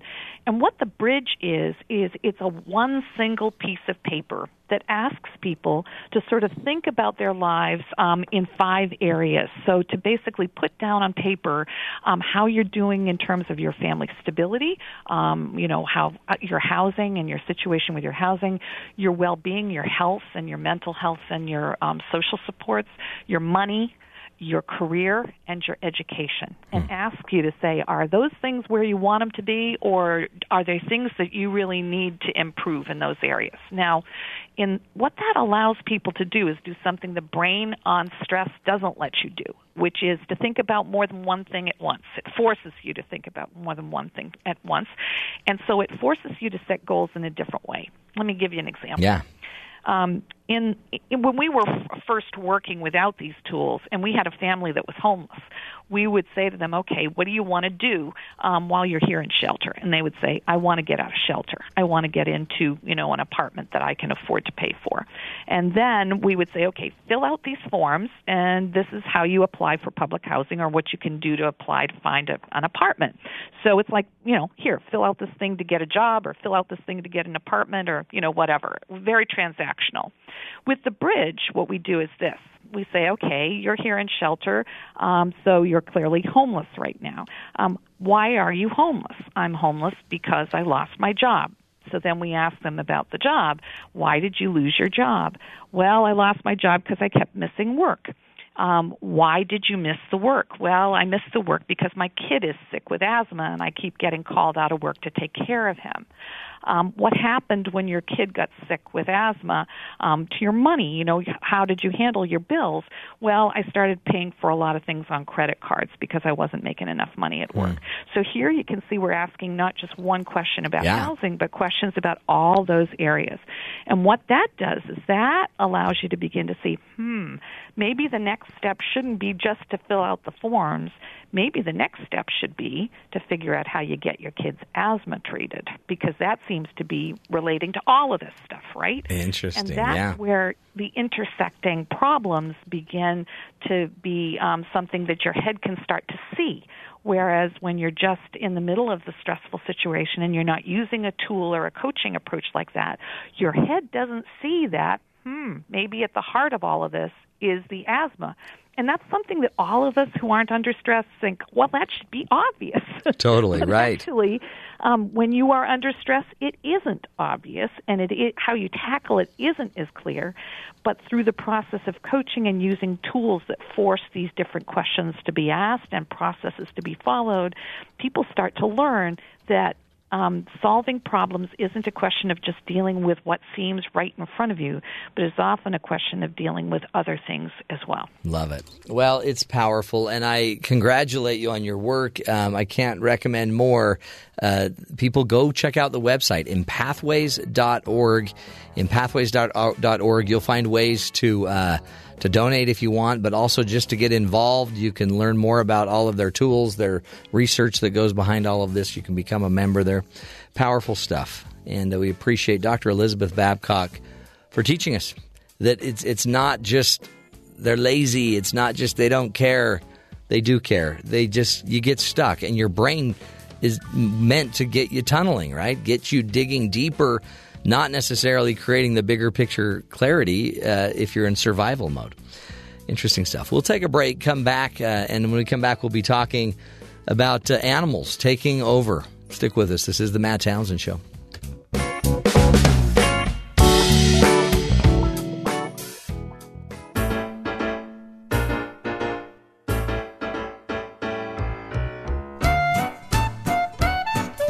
Welcome back. You know, ah, animals are the most lovable, cute little creatures on earth. Sure, you love to snuggle with your honey, but wouldn't you rather just cuddle up with a little grizzly bear? No. Okay. Police in Virginia said a 200 pound black bear accidentally locked itself inside a resident's car and then honked the horn until it was freed. The Roanoke County Police Department said Ryan McClanahan and his family woke up about 5 a.m. Thursday to the sound of their car horn blaring. Officer Thayer responded to the call and discovered a 200 pound black bear had managed to get to the unlocked car and locked itself inside. The baby bear found some treats inside and caused minor damage to the vehicle. Um, the police department said in the Facebook post the officer was able to open the back door and the little guy eventually found his way out and then ran off into the woods. I think we've got audio for this one Oh, too. let's hear it. Let's hear it. Sheesh. I have had it. I'm gonna bust out of here. Oh. I will use tragedy. It's a famous bear. Yeah, Is that Yogi? sounded like him, Hey, boo boo. Or is that boo boo? That but it Yogi. sounded like he used uh, strategy Yeah. to get out of the car. Well, yeah, you got to use your strategy, strategy, and um, the rule of this story, the moral is we we lock our cars. And have you ever like had your car alarm go off and then you had to go out to the car and click it off? Make sure you're awake and look in your car because you don't know what might be setting the alarms off. And don't leave your picnic basket in there either. Yes, by all means, do not leave your picnic basket in there. So, uh, bears in Virginia. Oh my! Uh, how about a plastic bat used to defend a son from a goose? Is that legal? Do you think? Oh, If- yeah. If a goose attacks you in Indianapolis, should you be able to defend yourself with a plastic bat? Absolutely. I agree, but uh, apparently no. Uh, Indianapolis man says he shouldn't have been ticketed for using a plastic bat to protect his four-year-old son from an aggressive Canadian goose. Those Canadians. Uh, James McDaniel says the goose came across the field and chased his son, so he struck it in the head with a bat. McDaniel said the goose was clearly attacking the boy and he was doing what he could to protect him. Animal Services ticketed McDaniel for animal cruelty. An incident report says witnesses reported that McDaniel hit the bird three times. The Indiana Department of Natural Resources said people are allowed to protect themselves or others from wildlife, but may only use reasonable amount of force. Oh, ah, audio from ah. Three times. That was three times. See, wouldn't it have been worse had he used his foot or his fist? Well, and apparently, I guess you're allowed to do it once. But I'm telling you, if you haven't ever had a goose attack you, you you don't know what this guy's gone through. This is traumatic. Anytime you have a wild animal, you know, after you, scary. So, would you rather have a goose attack you or a bear in your car? A goose attacked me. Any day. Oh, ah. Boy. Violence on the Matt Townsend Show. We'll take a break, my friends. We'll be back, continuing the journey. Stick with us, helping you be the good in the world. Welcome to the Wheatley Minute. This is the Matt Townsend Show. Your guide on the side Follow Dr. Matt on Twitter. at Dr. Matt Show. Call the show at 1 855 Chat BYU This is the Matt Townsend Show. Dr. Matt Townsend Now, on BYU Radio. BYU Radio. Good morning, everybody. Welcome to the program. Dr. Matt here, your coach, your guide on the side. Welcome to the show. This is a program where we give you the latest, greatest research information, just whatever we can find to help everybody figure out how to have a better life. Uh, whether it's you know poverty, which we will be talking about in hour number one of the show today, or leadership, you name it. We talk health, we talk uh, relationships, family, parenting. We give you some empty news, some news that doesn't even really matter to There's you, a new Spider-Man trailer. like that, for See? example. Another Everything. another Spider-Man trailer, which is exactly what this world needs. The third Spider-Man trailer. The movie comes out soon. They're just kind of Well- ramping up expectations. Haven't have, ha- we've already had Spider-Man? Not the cool one. Oh, really? We've had the Spider-Man that the uh, the Sony company has tried to uh, destroy over and over and over again. Yeah. And then the other Spider-Man that the Sony company continued to destroy Yes. over and over. Right. That's and a lot of now, Spider-Mans. And now Marvel has taken their product, Okay. their, their baby, Spider-Man, and they're presenting him in his truest form. Okay. He- okay. And his suit is like made by Iron Man. So what are you gonna do? Oh, Tony really? Tony Stark made his suit, so he's got all these toys. It's kind of fun. Oh, interesting. Boy, to think I'm missing all of this. You are. I gotta get. I gotta get on it. I'm just having too much fun watching Trump at the Vatican. What's he doing? Just it- walking around the big halls. Is it awkward? It's kind of awkward. Is he looking at it like I could do this in my penthouse? He's Or I probably, did do this in my like, penthouse. Yeah, my, my I have more gold in my penthouse. It's like this is really low rent. What's he doing here? This is the the Pope. What's he doing? It's really He's mismanaging his funds. Isn't it amazing? Donald Trump, whatever you think about the guy, he he is the president of the United States and is now sitting with the Pope. Yeah. Whatever you think about the guy, he won the race. He's outrunning the investigations and he's now meeting with the Pope. I mean, it's unbelievable. Donald Trump, you're fired. Same guy. Well, there's people that wake up every day. Same guy. They, they look in the mirror and say this. Apparently, the Pope is um, asking Trump to be a peacemaker. Mm.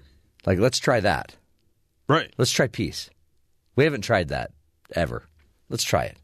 So he's had he's been very busy from being slapped by Melania in the hand to the Arab meetings that Mm-hmm. the, were the, the glowing orb thing. the glowing orb Not sure what that was. to the or- Western Wall, Right. the first flight from Riyadh to Israel, Right. and uh, now Rome. And as I as I read this morning, his schedule's been packed on purpose to keep him from you know tweeting. they keep handing him food, so his hands are always busy. So Here, he- here, don't look at your phone. Here, you go. Try this. Try a Big Mac. He hasn't watched the morning news, That's good. which is kind of See, this is a great model for him. If we just Right. kept him abroad and kept moving him around, he wouldn't get in trouble Should he tweeting. just be on like constant trips? yeah. His airplane never lands. But that's what you do with your kids, right? Like when in summer, you know you got to keep your kids busy, or you know someone's going to burn the house down. right. Not a bad idea. See, that's why that's why we do the show to give the ideas that others don't know they need. We'll get to all that fun. Uh, we'll be talking about uh, the poor, rethinking dependency, and the war on poverty. Some uh, interesting solutions, including the number one solution to ending poverty. How about jobs? Huh. That's a novel idea. It's a weird start, but get the people employed. Get them doing what they can do. Now, oh, I know, but they've got disabilities. Great, great, great. But disabled people work. Mm-hmm. And so get them jobs where disabled people can work. Get them jobs where mental health uh, can be covered. Get them jobs where family matters can be dealt with, where they might have, you know, childcare. Some of this jobs. feels like we're just trying to finish kind of the circle, like we're we're giving them support, we're Yeah. giving them food and help that way, but we're not coming around and helping them get out of the need for Right. all of those things. And the problem is we don't have jobs. So we keep trying to impact poverty by taking care of every other issue, every secondary, tertiary issue, except for the issue of a job.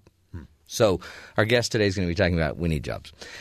Uh, we'll get into that uh, fun topic. Plus, of course, uh, headlines with Terry South in a bit. Jeff's out today. Cole's filling in for Jeffrey on the board.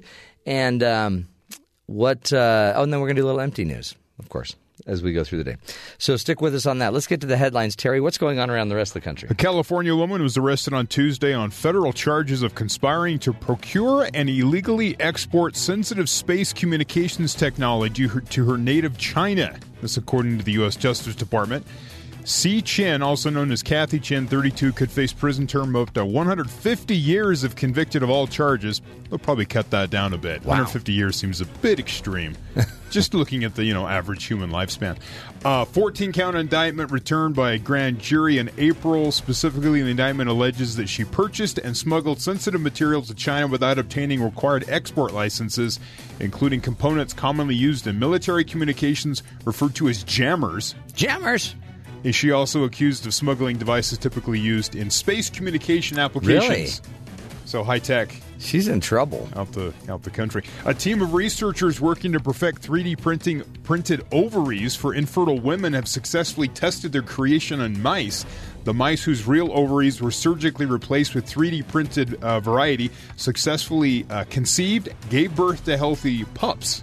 Okay, no, ho, ho, ho, Yeah, go ahead, go ahead, go ahead. So you so somebody just says, "Hey, I'm going to print me up some ovaries." Yeah.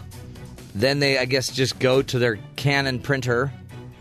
Well, you know, you have to have like medical a, medical situation here. printer. Let's be in a hospital. and then yeah. they print up some ovaries, and now they're proving that, that you can actually do that with rats, with mice. mice, mice pups. So the lab created ovaries even triggered lactation. That's amazing. Yeah, so 3D printed organs have been made before. However, these new ovaries created by a team from Northwestern University are the first to be made with a 3D printed gelatin scaffolding. Uh, uh, perfecting Wow. the scaffolding has proven difficult. The structure said it has to be durable enough to hold together through the implantation procedure and carry the eggs, but also porous enough to function. Yeah, so you- yeah. gotta release the egg, sturdy right? yet porous. The It's got to then be implanted. The end goal is to create a bioprosthetic ovary that can be used by That's women great. rendered infertile by from diseases like cancer or their other medical treatments. Uh, human trials are likely years away, but I, mean, think about that. imagine all of a sudden you could be curing infertility in some. Yeah, That's cool. my wife stopped it. She goes, "I don't want mouse ovaries." No, no, you'll have your "Well, you'll you're have missing- you're you'll have the your point." ovaries, You're missing the point.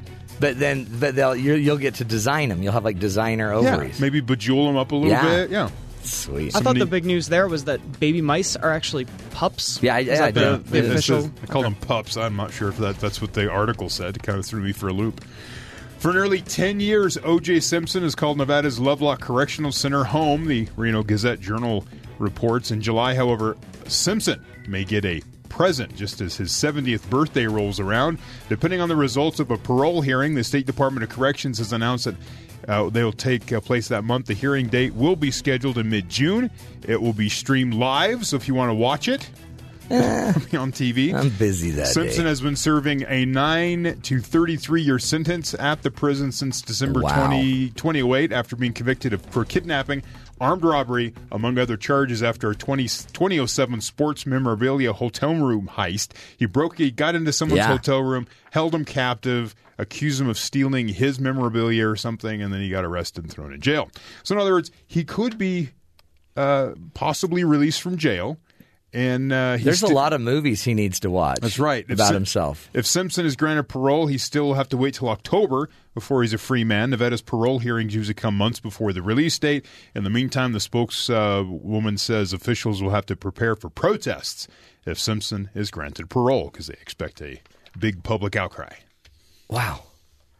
Because people feel like he got away with murder, literally. And now Yeah. th- this is how he's serving his time is because of this Right. whole other sports memorabilia. But now thing. he's out. Not necessarily. He's What? in parole. He could have a parole hearing coming up here in ah. you know the next few months, and But- then we could watch it live during the show. Mm, I'm good. Because you know court hearings are just riveting. But there was nothing more riveting than the Simpson trial.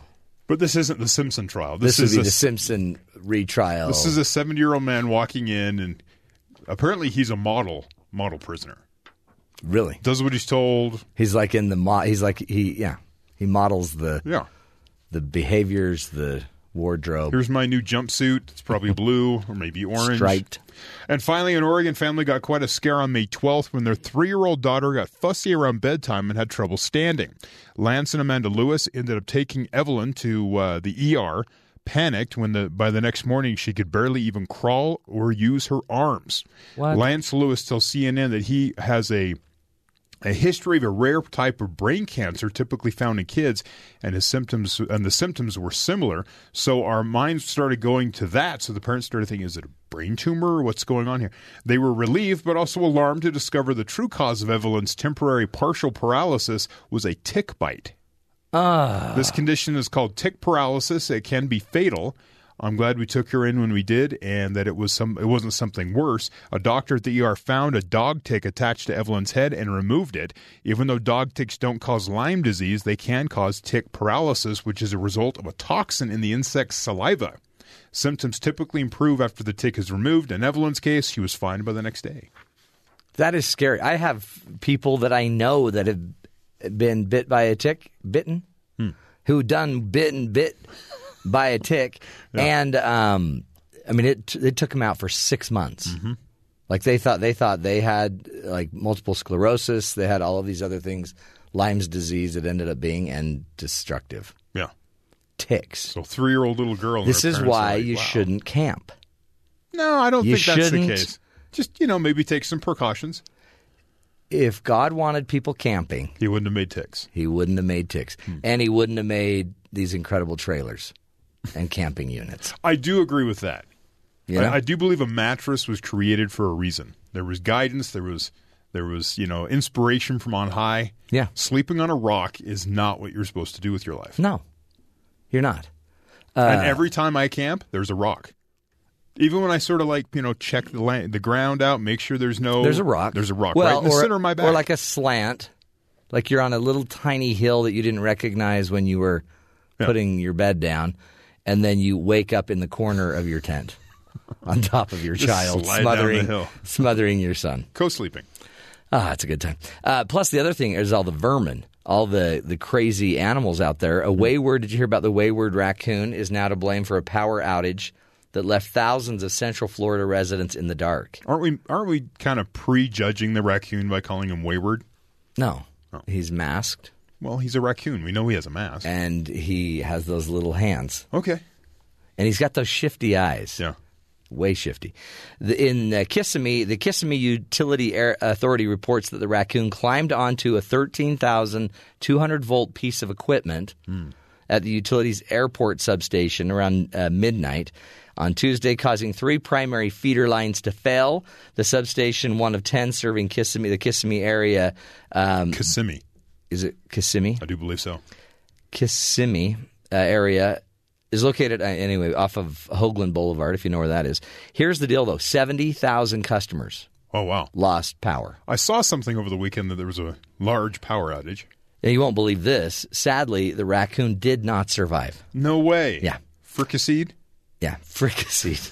Apparently, thirteen thousand two hundred volts of electricity. Too much for it. I worked at a radio station. We were on the air, just going live, no problem.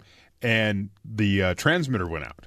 Now, you don't know in the studio. You don't know that- why it went out. But someone came into me and they go, Do you guys realize you're not broadcasting? And I look around at some of the monitoring equipment and I'm like, Oh, wait, I guess we're down. And I didn't tell the hosts. They kept talking Well, yeah, for you like never an tell the hour and a half. But the uh, engineer went out to the site and there was like a mallard duck that had crawled into the, the shed where Yeah. the power system was and it bit the for whatever reason bit the power line and there was a fried duck. Mm, so I love was like, wow, what does that smell like? And he goes, you don't want to know. it's one thing to actually prepare and cook a, a meal. duck. It's another thing to have feathers and all the Darn it! extra parts of a duck. So yeah, the duck went in and this got got himself into a, a situation and knocked the radio station off. The Why air. did you let the host keep talking? What was I? If I told them otherwise, they'd get mad and just sit around and stew. So I just let them keep the show going. Well, I know, but I would be, I would be so mad at you. Well, they flipped it over to a backup transmitter. Oh, okay. So I mean, within like 15 minutes, we were back live. But Okay, I yeah. just they they were just talking, so I just let them go. I know Jeffrey. I'm sure there's times where he just turns off your mic. And No, doesn't totally. tell you. That's why he's not here today. He's Ho- hosts need to be coddled at sometimes. Yeah, but- I'm not big on coddling, so I just kind of let them sit in the Yo, room. you let us just keep working. Yeah. Even though it's it's not even going anywhere. Eh. Don't don't focus on the small stuff. Nah, it seems like a big thing to me. seems like now I've got to watch the board to make sure. Are we going? Are we really live now? Are we live? Ah, okay. So uh, we're going to take a break. When we come back, we're talking about uh, "Poor No More." It's a book out, rethinking dependency and the war on poverty. Really, you know, there's a million solutions to the issues of poverty, right? But really, it seems like there's one solution that might do the most good, and that's jobs. Stick with us. We're talking poverty up next.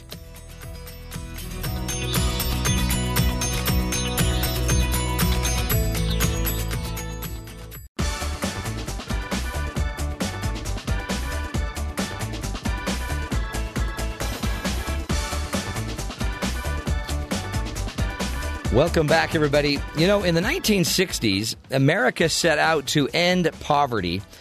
All the initiatives on the war against poverty have since failed, except one the welfare reform in 1996. What made this reform different from all of the others? Here to speak with us today is Peter uh, uh, Cove. He's the author of Rethinking Dependency and the War on Poverty and the founder of America Works. The name of his book is Poor No More uh, Rethinking Dependency and the War on Poverty. And Peter, we're, we're grateful to have you here. Thanks for your time. Thank you for having me. I really appreciate it. You bet. This is such a an interesting topic to me because so since the '60s we've had a war against poverty, but it it, it hasn't done much. It doesn't seem like. And um, as the more of your information and, and your book that I read, I, I realize we may be, you know, barking up the wrong tree. Well, as I say in the war on poverty, poverty won.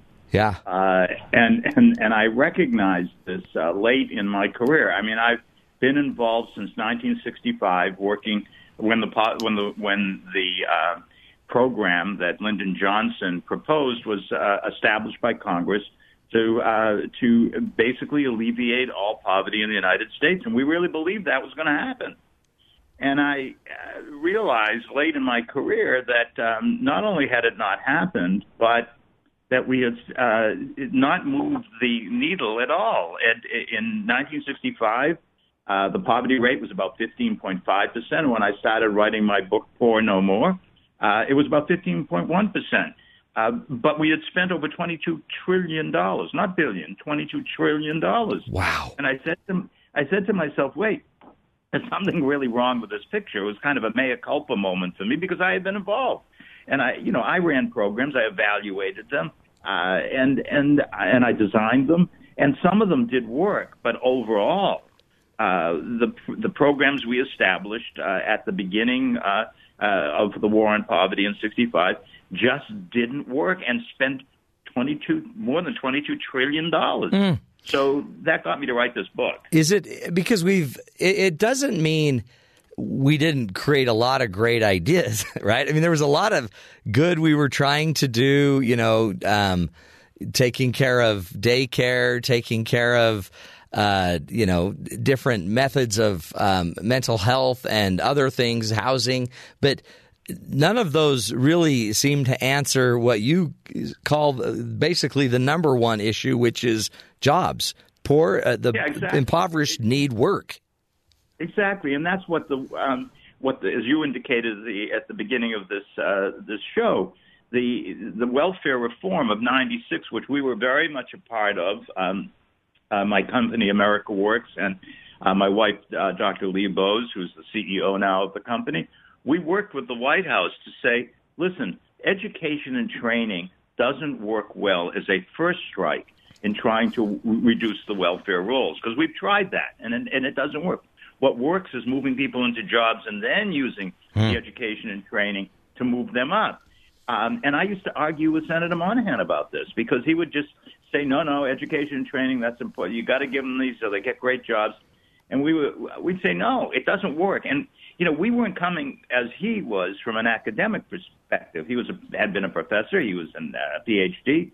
Uh, but I'm not sure how much he dealt with poor people. Right. Uh, we dealt every day, every day with poor people. And what we knew is number one, they wanted to work. Number two, they could work. And number three was the best way to move them from dependency to independence. And one day I walked into his office, and his chief of staff uh, said, "Well, Cove, you were right." And I'm like, "What?" I didn't even know what he was talking about. he said, "Well, there's research that's come out and it says work first works better than just putting people into a classroom. But we knew that from experience. And what happened with uh, with the um, with welfare reforms in uh, in '96 uh, was th- it changed from classroom education and training to work first. And you know what happened? Within 10 years, the welfare rolls were reduced by 60% in the United States. Mm. they had been going up every decade. And within 10 years, and it wasn't a coincidence, they went down by 60%. It's because we got people working. Amazing. So is it has it been like the political pull because there is a difference between how like progressives look at it like you're talking about versus the conservatives. It seems like the conservatives think nobody, you know, everybody that's on the welfare rolls, none of them want to work. Um, but the the liberals might think they just can't work. There's there's all these difficult issues as to why they can't work. So has it is it just our politic has been off, and then we've been divisive in the politics, or what was it? Yeah, you put it very well. I often say that it's amazing that we got welfare reform just because of what you said.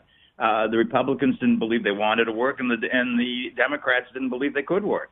And so w- w- the fact we got work as the major part of welfare reform to me is still a miracle. Yeah. Uh, but but it is political. Yes, it is. Um, there's a there's a desire on the part. Well, let me put it this way: there are people on on the right and who are who are Republicans who really do believe that people want to work. I remember when Rudy Giuliani came to visit my company, America Works, in New York uh, before he became mayor. About a year and a half, he went into a classroom with uh, welfare recipients, and he came out and he said, "Well, Peter, they really do want to work, don't they?" It really surprised him. And if you ask Paul Ryan, he will tell you, "I believe they want to work." And if you ask Peter Cove, he'll say, We've, America Works has placed over a million people in jobs around the United States, all over, all of them people who were very dependent on government uh, beforehand. These people want to work. It's the government that gets in the way, and we can talk about that at some point. Yeah. But uh, but yes, the, I, I, there is there is a there is a political disincentive, and I can give you an anecdote if you want to hear. Yeah, one. please. Yeah. Uh, about 20 years ago, a woman who ran the uh, state committee that oversaw welfare in, the, in New York came to visit our company. And she looked at our company in Manhattan, which uh, was welfare to work. And I said, Well, what do you think of it? She said, I think it's the best welfare to work program I've ever seen. And I said, Are you going to support it? She said, No. Oh. And I said, Why? She said, Because down the street from my campaign office, uh, there's a small little program that runs welfare to work. It, it, it is smaller than yours, Peter, and it's not as good. But on election day, they bring out the votes. Oh wow. Yeah, and that's, that's true. What goes on. Yeah. That's what goes on. It's what I call the welfare industrial complex. It's interesting. All politics is local, right? So That's it. You got it. You got it. It is local, and and you, these politicians are giving out contracts to organizations. Uh, even if and this woman was a liberal do-gooder, uh, and she came in to to really help poor people and and, and Yeah. others. And she was saw the good. will- she was more than willing to sell them out in order to get reelected. I mean, I guess that's the other side of this, right? Is I mean, we're not necessarily making decisions for the long haul and for the entire diverse country. We're making the decisions really precinct by precinct, barrio by barrio, and it's not. I guess at some point it just doesn't it doesn't produce better long term answers. I mean, one of the things I love about a lot of the stuff I'm reading with your your organization is I mean, for example, Trump comes out and now he wants to impose work requirements on food stamp users, um, and and it creates all this backlash. Except one of the things that's amazing to me is if we could get everybody that's on the welfare rolls working, um, then go back, retool them, reteach them, retrain them, get them everything they need to be where they want to be. Um, do you sense that that's a real answer? And do you sense that Trump, uh, his idea of you know imposing work requirements on food stamp users, is that is that trying to get more to where you're going, or is that a whole other Well, issue? First of all, first of all, it happens to be the law of the land. The 1996 uh, welfare reform says that if someone is on food stamps and is able-bodied and there is a job, they should go to work.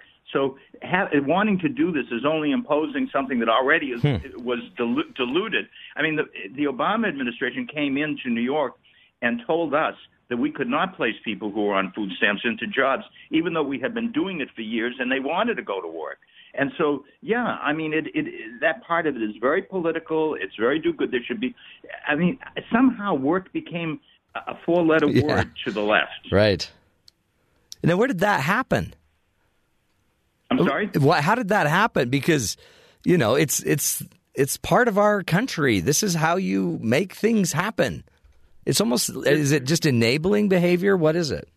Yeah, there's, there's been a there's been a growing uh, support uh, from the left of dependency in this country, uh, and I can t- tell you a lot about that when it comes to disability and SSDI.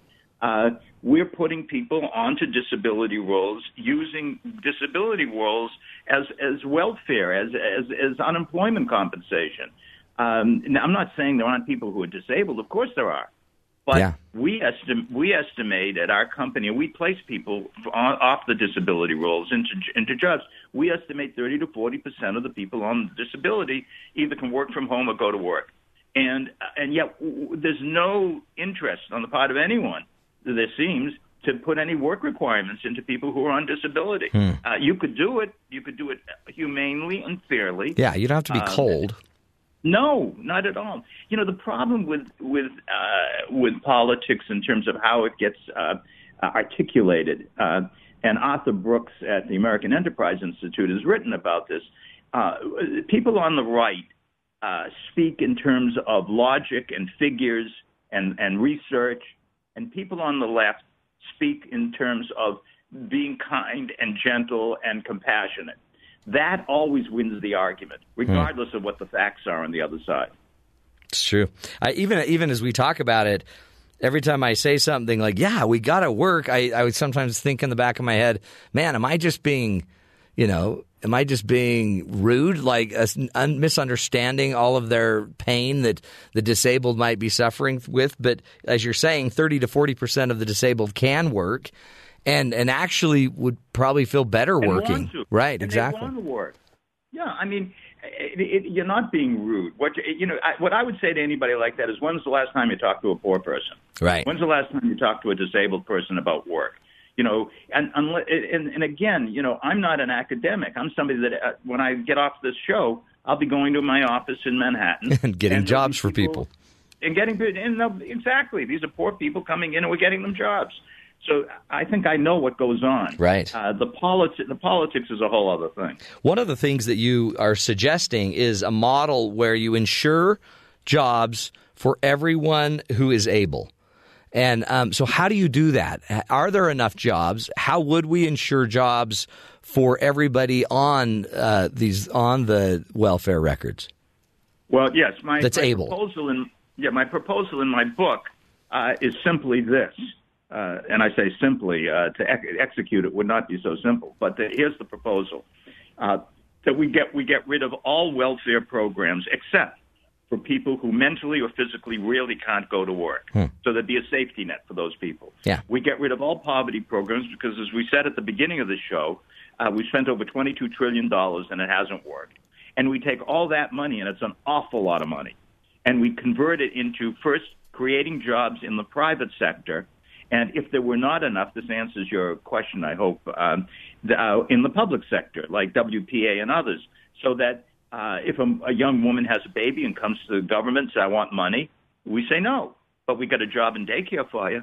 Hmm. Isn't that what I mean? That that's what there that you go. is what that woman wants. That's what that woman wants. Believe me. I mean, sure, there are some bums out there, and I have some friends who are bums. But basically, people want to work. My proposal takes existing money that's going to keep people home and puts them to work. Mm, love it. Let's take a break. Uh, we're speaking with Peter Cove from America Works, and he is walking us through. Um, how we can put America back to work, first and foremost, and by doing so, end poverty. Rethinking Dependency and the War on Poverty. His book is Poor No More, and you can find out more information about the work they're doing at AmericaWorks.com. The war on poverty, folks. $22 trillion spent, and so far, poverty's winning. We will take a break. Stick with us. This is the Matt Townsend Show, helping you be the good in the world.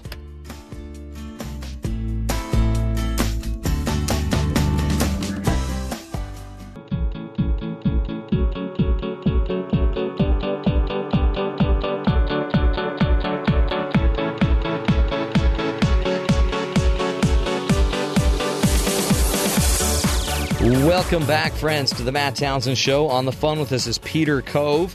Uh, he is the author of Poor No More Rethinking Dependency and the War on Poverty. And uh, Peter, um, if you go to his website, you can you can really connect into what they're doing on the ground level, AmericaWorks.com and uh, doing everything they can to get America back to work. So far, they have created more than 1 million jobs for welfare recipients through America Works and other private sector ende- endeavors. And for 50 years, he has been on the forefront of mitigating poverty by promoting jobs as a solution to welfare dependency. Thank you again for being with us, Peter. My pleasure. Um, this again, it's it's almost like we you if you're telling poor people to work, um, it, you some would feel like, oh man, I'm just being I'm just being so insensitive. I don't seem to understand their plight.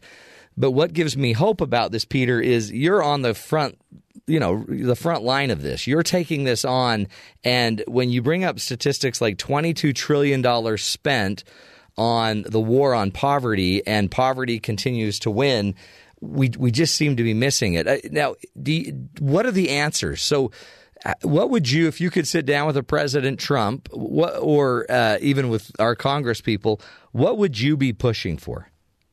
Well, the first thing I would do is something that uh, uh, Paul Ryan, Speaker of the House, uh, said to me when he came to visit our company in Milwaukee about seven, eight months ago.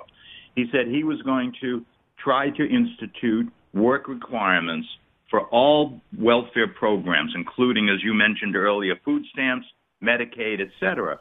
Uh, that would be the first thing that we should have work requirements. That is something that uh, that uh, President Clinton uh, established, which was um, uh, a reciprocal responsibility.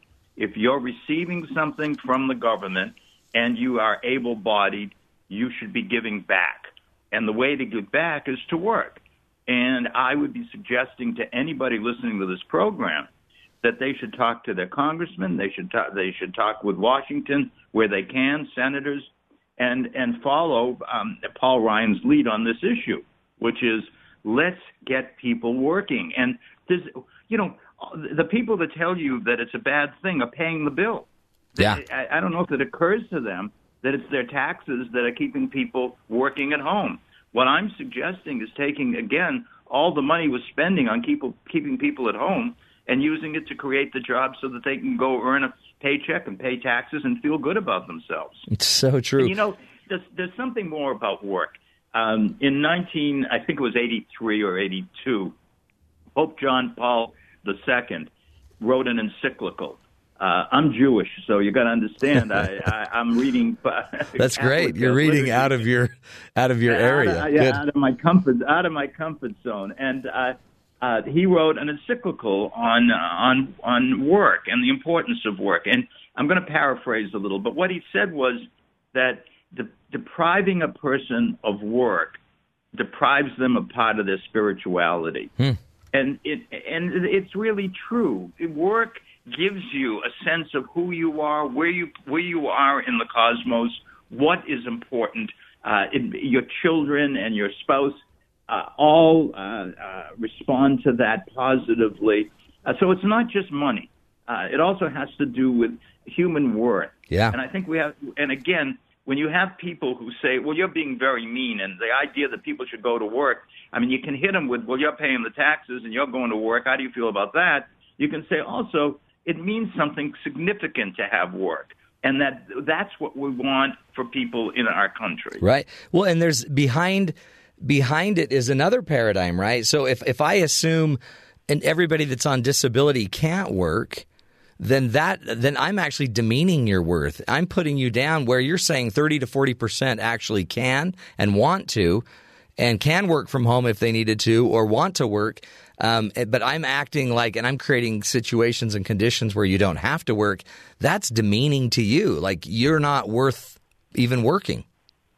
Yeah, I I really have seen over my more than 50 years working with uh, programs uh, that have tried to help uh, poor people that there's been this increasing uh, disincentive and and lack of incentive by the government to get people working. And you know, it, it, there's a there's a hue and cry that just we have a very low work participation rate. It's gone down in this country. A lot of that has to do with our government's policies that allow people to become dependent and to stay dependent. And we have to look at that because, uh, again, some people will say, well, they're all lazy. Well, it just isn't true. Right. What's true, what, what's true is they're making some rational decisions based upon government policy. Mm-hmm. If you change the policy and say, well, we're going okay, what Cove just said, let's make, and what, and what Ryan said, let's, uh, let's have work requirements for all programs uh, that are welfare programs. Then you, and, and the people being able bodied, then you change the dynamic significantly. Does the government, I mean, like you were saying, if you took everybody off of uh, welfare and, and eliminated a lot of benefits, um, and instead put every put all that money into work projects, are, are you su- are you suggesting that maybe we need kind of a civilian conservation corps? Do we need a New Deal type of mentality? Do we need to to create you know more public works? Uh, yes, I I don't know what number that's going to be, but as I suggest, first we uh, establish the jobs in the private sector, and America Works has done that uh, through a number of programs. And second, if there aren't enough jobs, that we create the WPA public service type jobs, uh, uh, infrastructure jobs that will absorb the people who just can't at that moment get into uh, the pr- uh, private uh, sector. Uh, and yes, I think we should have that. I think it's important, but I want to see first the att- the attempts be made to create those jobs in the uh, in the private sector. But you know, we just seem to have politicians uh, that are stuck on stupid. I mean, they just don't they just don't want want to change from where they are. I, um, uh, Saul Bellow, the, the the great novelist, once said, "A great deal of intelligence can be invested in ignorance when the need for illusion is deep." And that's what goes on. There's this deep need to believe something that really doesn't exist. People don't want to work, they can't work, all of that. Um, and it and it has to do with politics. It has to do with ideology. Um, we got to change that in this country. What about because I know you you work in a lot of the bigger cities and the bigger states, uh, the more populated areas, but you're also in Wisconsin. What about like the Midwest in some of these smaller states where unemployment is also high and yet you know they may not be having a big infrastructure deal or there may not be the jobs there. I guess that's one of the reasons why the private sector might be so important. Oh yeah, I mean, eh, you know, uh, job creation is is an area that I don't know a lot about. It, it, it, it, what I can say is this: in areas where the jobs don't exist, that is where I would suggest putting in public works types jobs so that people can go Hmm. to work. Uh, but but yeah, I mean, if you've got a situation where where unemployment is high and the jobs aren't there, then you need to find an alternative. And to me, the alternative is to set up the jobs for people to be able to go to work. And um, I, I hope we do that in this country because I don't think people, again, want to sit home and, and, and just collect a check. Well, and and it seems like too we we somehow need to get our politicians uh, doing more than trying to be reelected. I mean, it's almost like there, there's got to be some accountability for a result.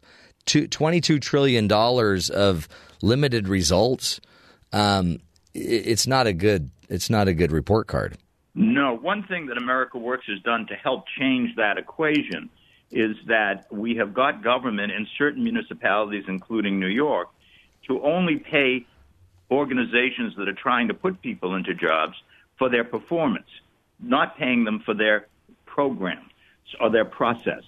So that uh, we only get paid at America Works if we place someone a job in a job and they stay in a job for a Hmm. period, three months, six months, or whatever. Before we made government do that, uh, they just paid for the programs, and if they didn't work, the, the joke in my business was if the program doesn't work, double the funding. and and and and this what we've put into place, and in New York City, um, the present mayor uh, and and other and and our previous mayors have performance-based contracts that really do allow the government to pay for things that get delivered, not just for well-meaning and well-intentioned programs.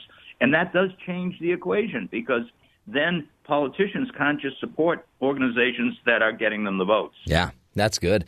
And then I guess too, those that for the people that really can't work, we still have safety nets. We still have other devices and, and means, but uh, everyone else needs to get get in the game. Yeah, and I call for that in my proposals that that and and and, the, and I uh, budget for that so that there will be money for people who can't go to work because they physically or mentally can't go to work. But otherwise, I want to see people working. I do too. Good stuff. Well, we appreciate you, Peter. Keep up the great work there at AmericaWorks.com. And everybody go check out the book, Poor No More Rethinking Dependency and the War on Poverty. It's much more complicated, isn't it, than just, uh, you know, these people don't want to work and or they can't work. They do. The majority will and would. Um, they just need jobs, and we and we got to get them in the jobs as fast as we can. All the other solutions are wonderful if there's jobs if there's no jobs, then um, we're just we're just pretending, aren't we? Just digging holes for no reason. Stick with us. We'll take a break. When we come back, we'll do a little coach's corner with you. This is the Matt Townsend Show, helping you be the good in the world.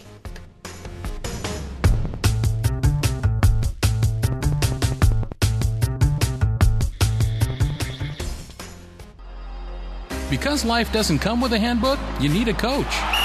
Here's Dr. Matt and his coaching corner. Play ball! Play ball. Welcome back, friends.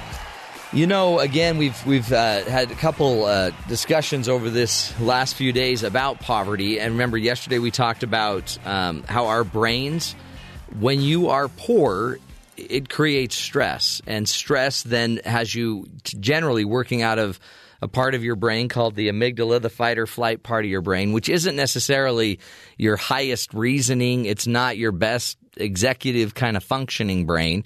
It's just survival brain. And when we're in the survival brain, we don't always make the best decisions. We don't always think big picture. We don't always solve the problems, and, and they tend to stick around. So the same is true when we think about the war on poverty. Maybe what we're doing is we're approaching it from our more reactive tendencies, our more reactive feelings. One of the things I love about um, the, the, Church of Jesus Christ of Latter Day Saints, the the LDS Church, that um, you know is the the sponsor really in the end of this show because of it, Brigham Young University, is they're really amazing as a church at getting people off of welfare and a job and getting them back into the world, and they have they they have your church leader will come, your religious leader will come and meet with you, assess and find out why you are struggling in poverty. The church will even help to some degree to get you back on your feet. We have jobs programs. We have um, we we just have a lot of ways to help people back on their feet. But the idea is at some point you want to be self reliant, and I believe in every single human being in every heart is a desire, a drive to be self reliant, to be able to make it on their own. But then, if we're stuck in poverty and we're not making the best decisions and we're caught up in that reactive fight or flight brain, we, we start spinning and we need somebody, something that can help maybe hold on to us and stop us from spinning, get us in a place where we can start succeeding. And once we start getting traction, then we can start making better decisions, making better turns. It's like when your wheels are stuck in the snow and you're spinning, until you get the traction, more acceleration doesn't get you out necessarily. It just gets you deeper in the hole. So we need to get the people that are struggling in poverty some traction. And we need to get them some guidance, some a guide literally on their side that can get them into a job – and and start giving them. And we always think, let's train them first. Let's give them the skills. Okay, but again, skills without a job isn't going to help you. If I have all the skills in the world and I'm I'm in North Dakota and there's not a job for me in North Dakota, then my skills won't help me. If I have daycare and I'm in Oklahoma, but I don't have a job, the daycare is not going to help me. Well, yeah, but that'll help you go get a job. Well, if there's jobs we've got to work on on some of the other solutions. And so think about you, how are you helping it? How are you handling it? Are you are you involved in helping the people around you to get uh, get a leg up and to get some strength? Are you talking to your politicians about it? Do you have some of the just typical mindsets or biases that we might have that those that are on the welfare rolls they just don't they're just lazy. If you believe that, you don't know enough people on welfare. Well, they're just all drug addicted. Not true. Not true. You got to get to know these people. You got to walk a little bit in their shoes and change your way of thinking. Because when we change our way of thinking, then we wouldn't vote for a politician that's going to just keep enabling people to stay poor, that's going to keep pushing ideas and policies that don't solve or, or end um, some of these these problems. We've been at it for 60 years and 22 trillion dollars, and it's still beating us down. Crazy stuff, isn't it? Well, let's take a break. We'll come back. This is the Matt Townsend Show. We're helping do whatever we can to give you a leg up in life. Stick with us. We'll be back with more.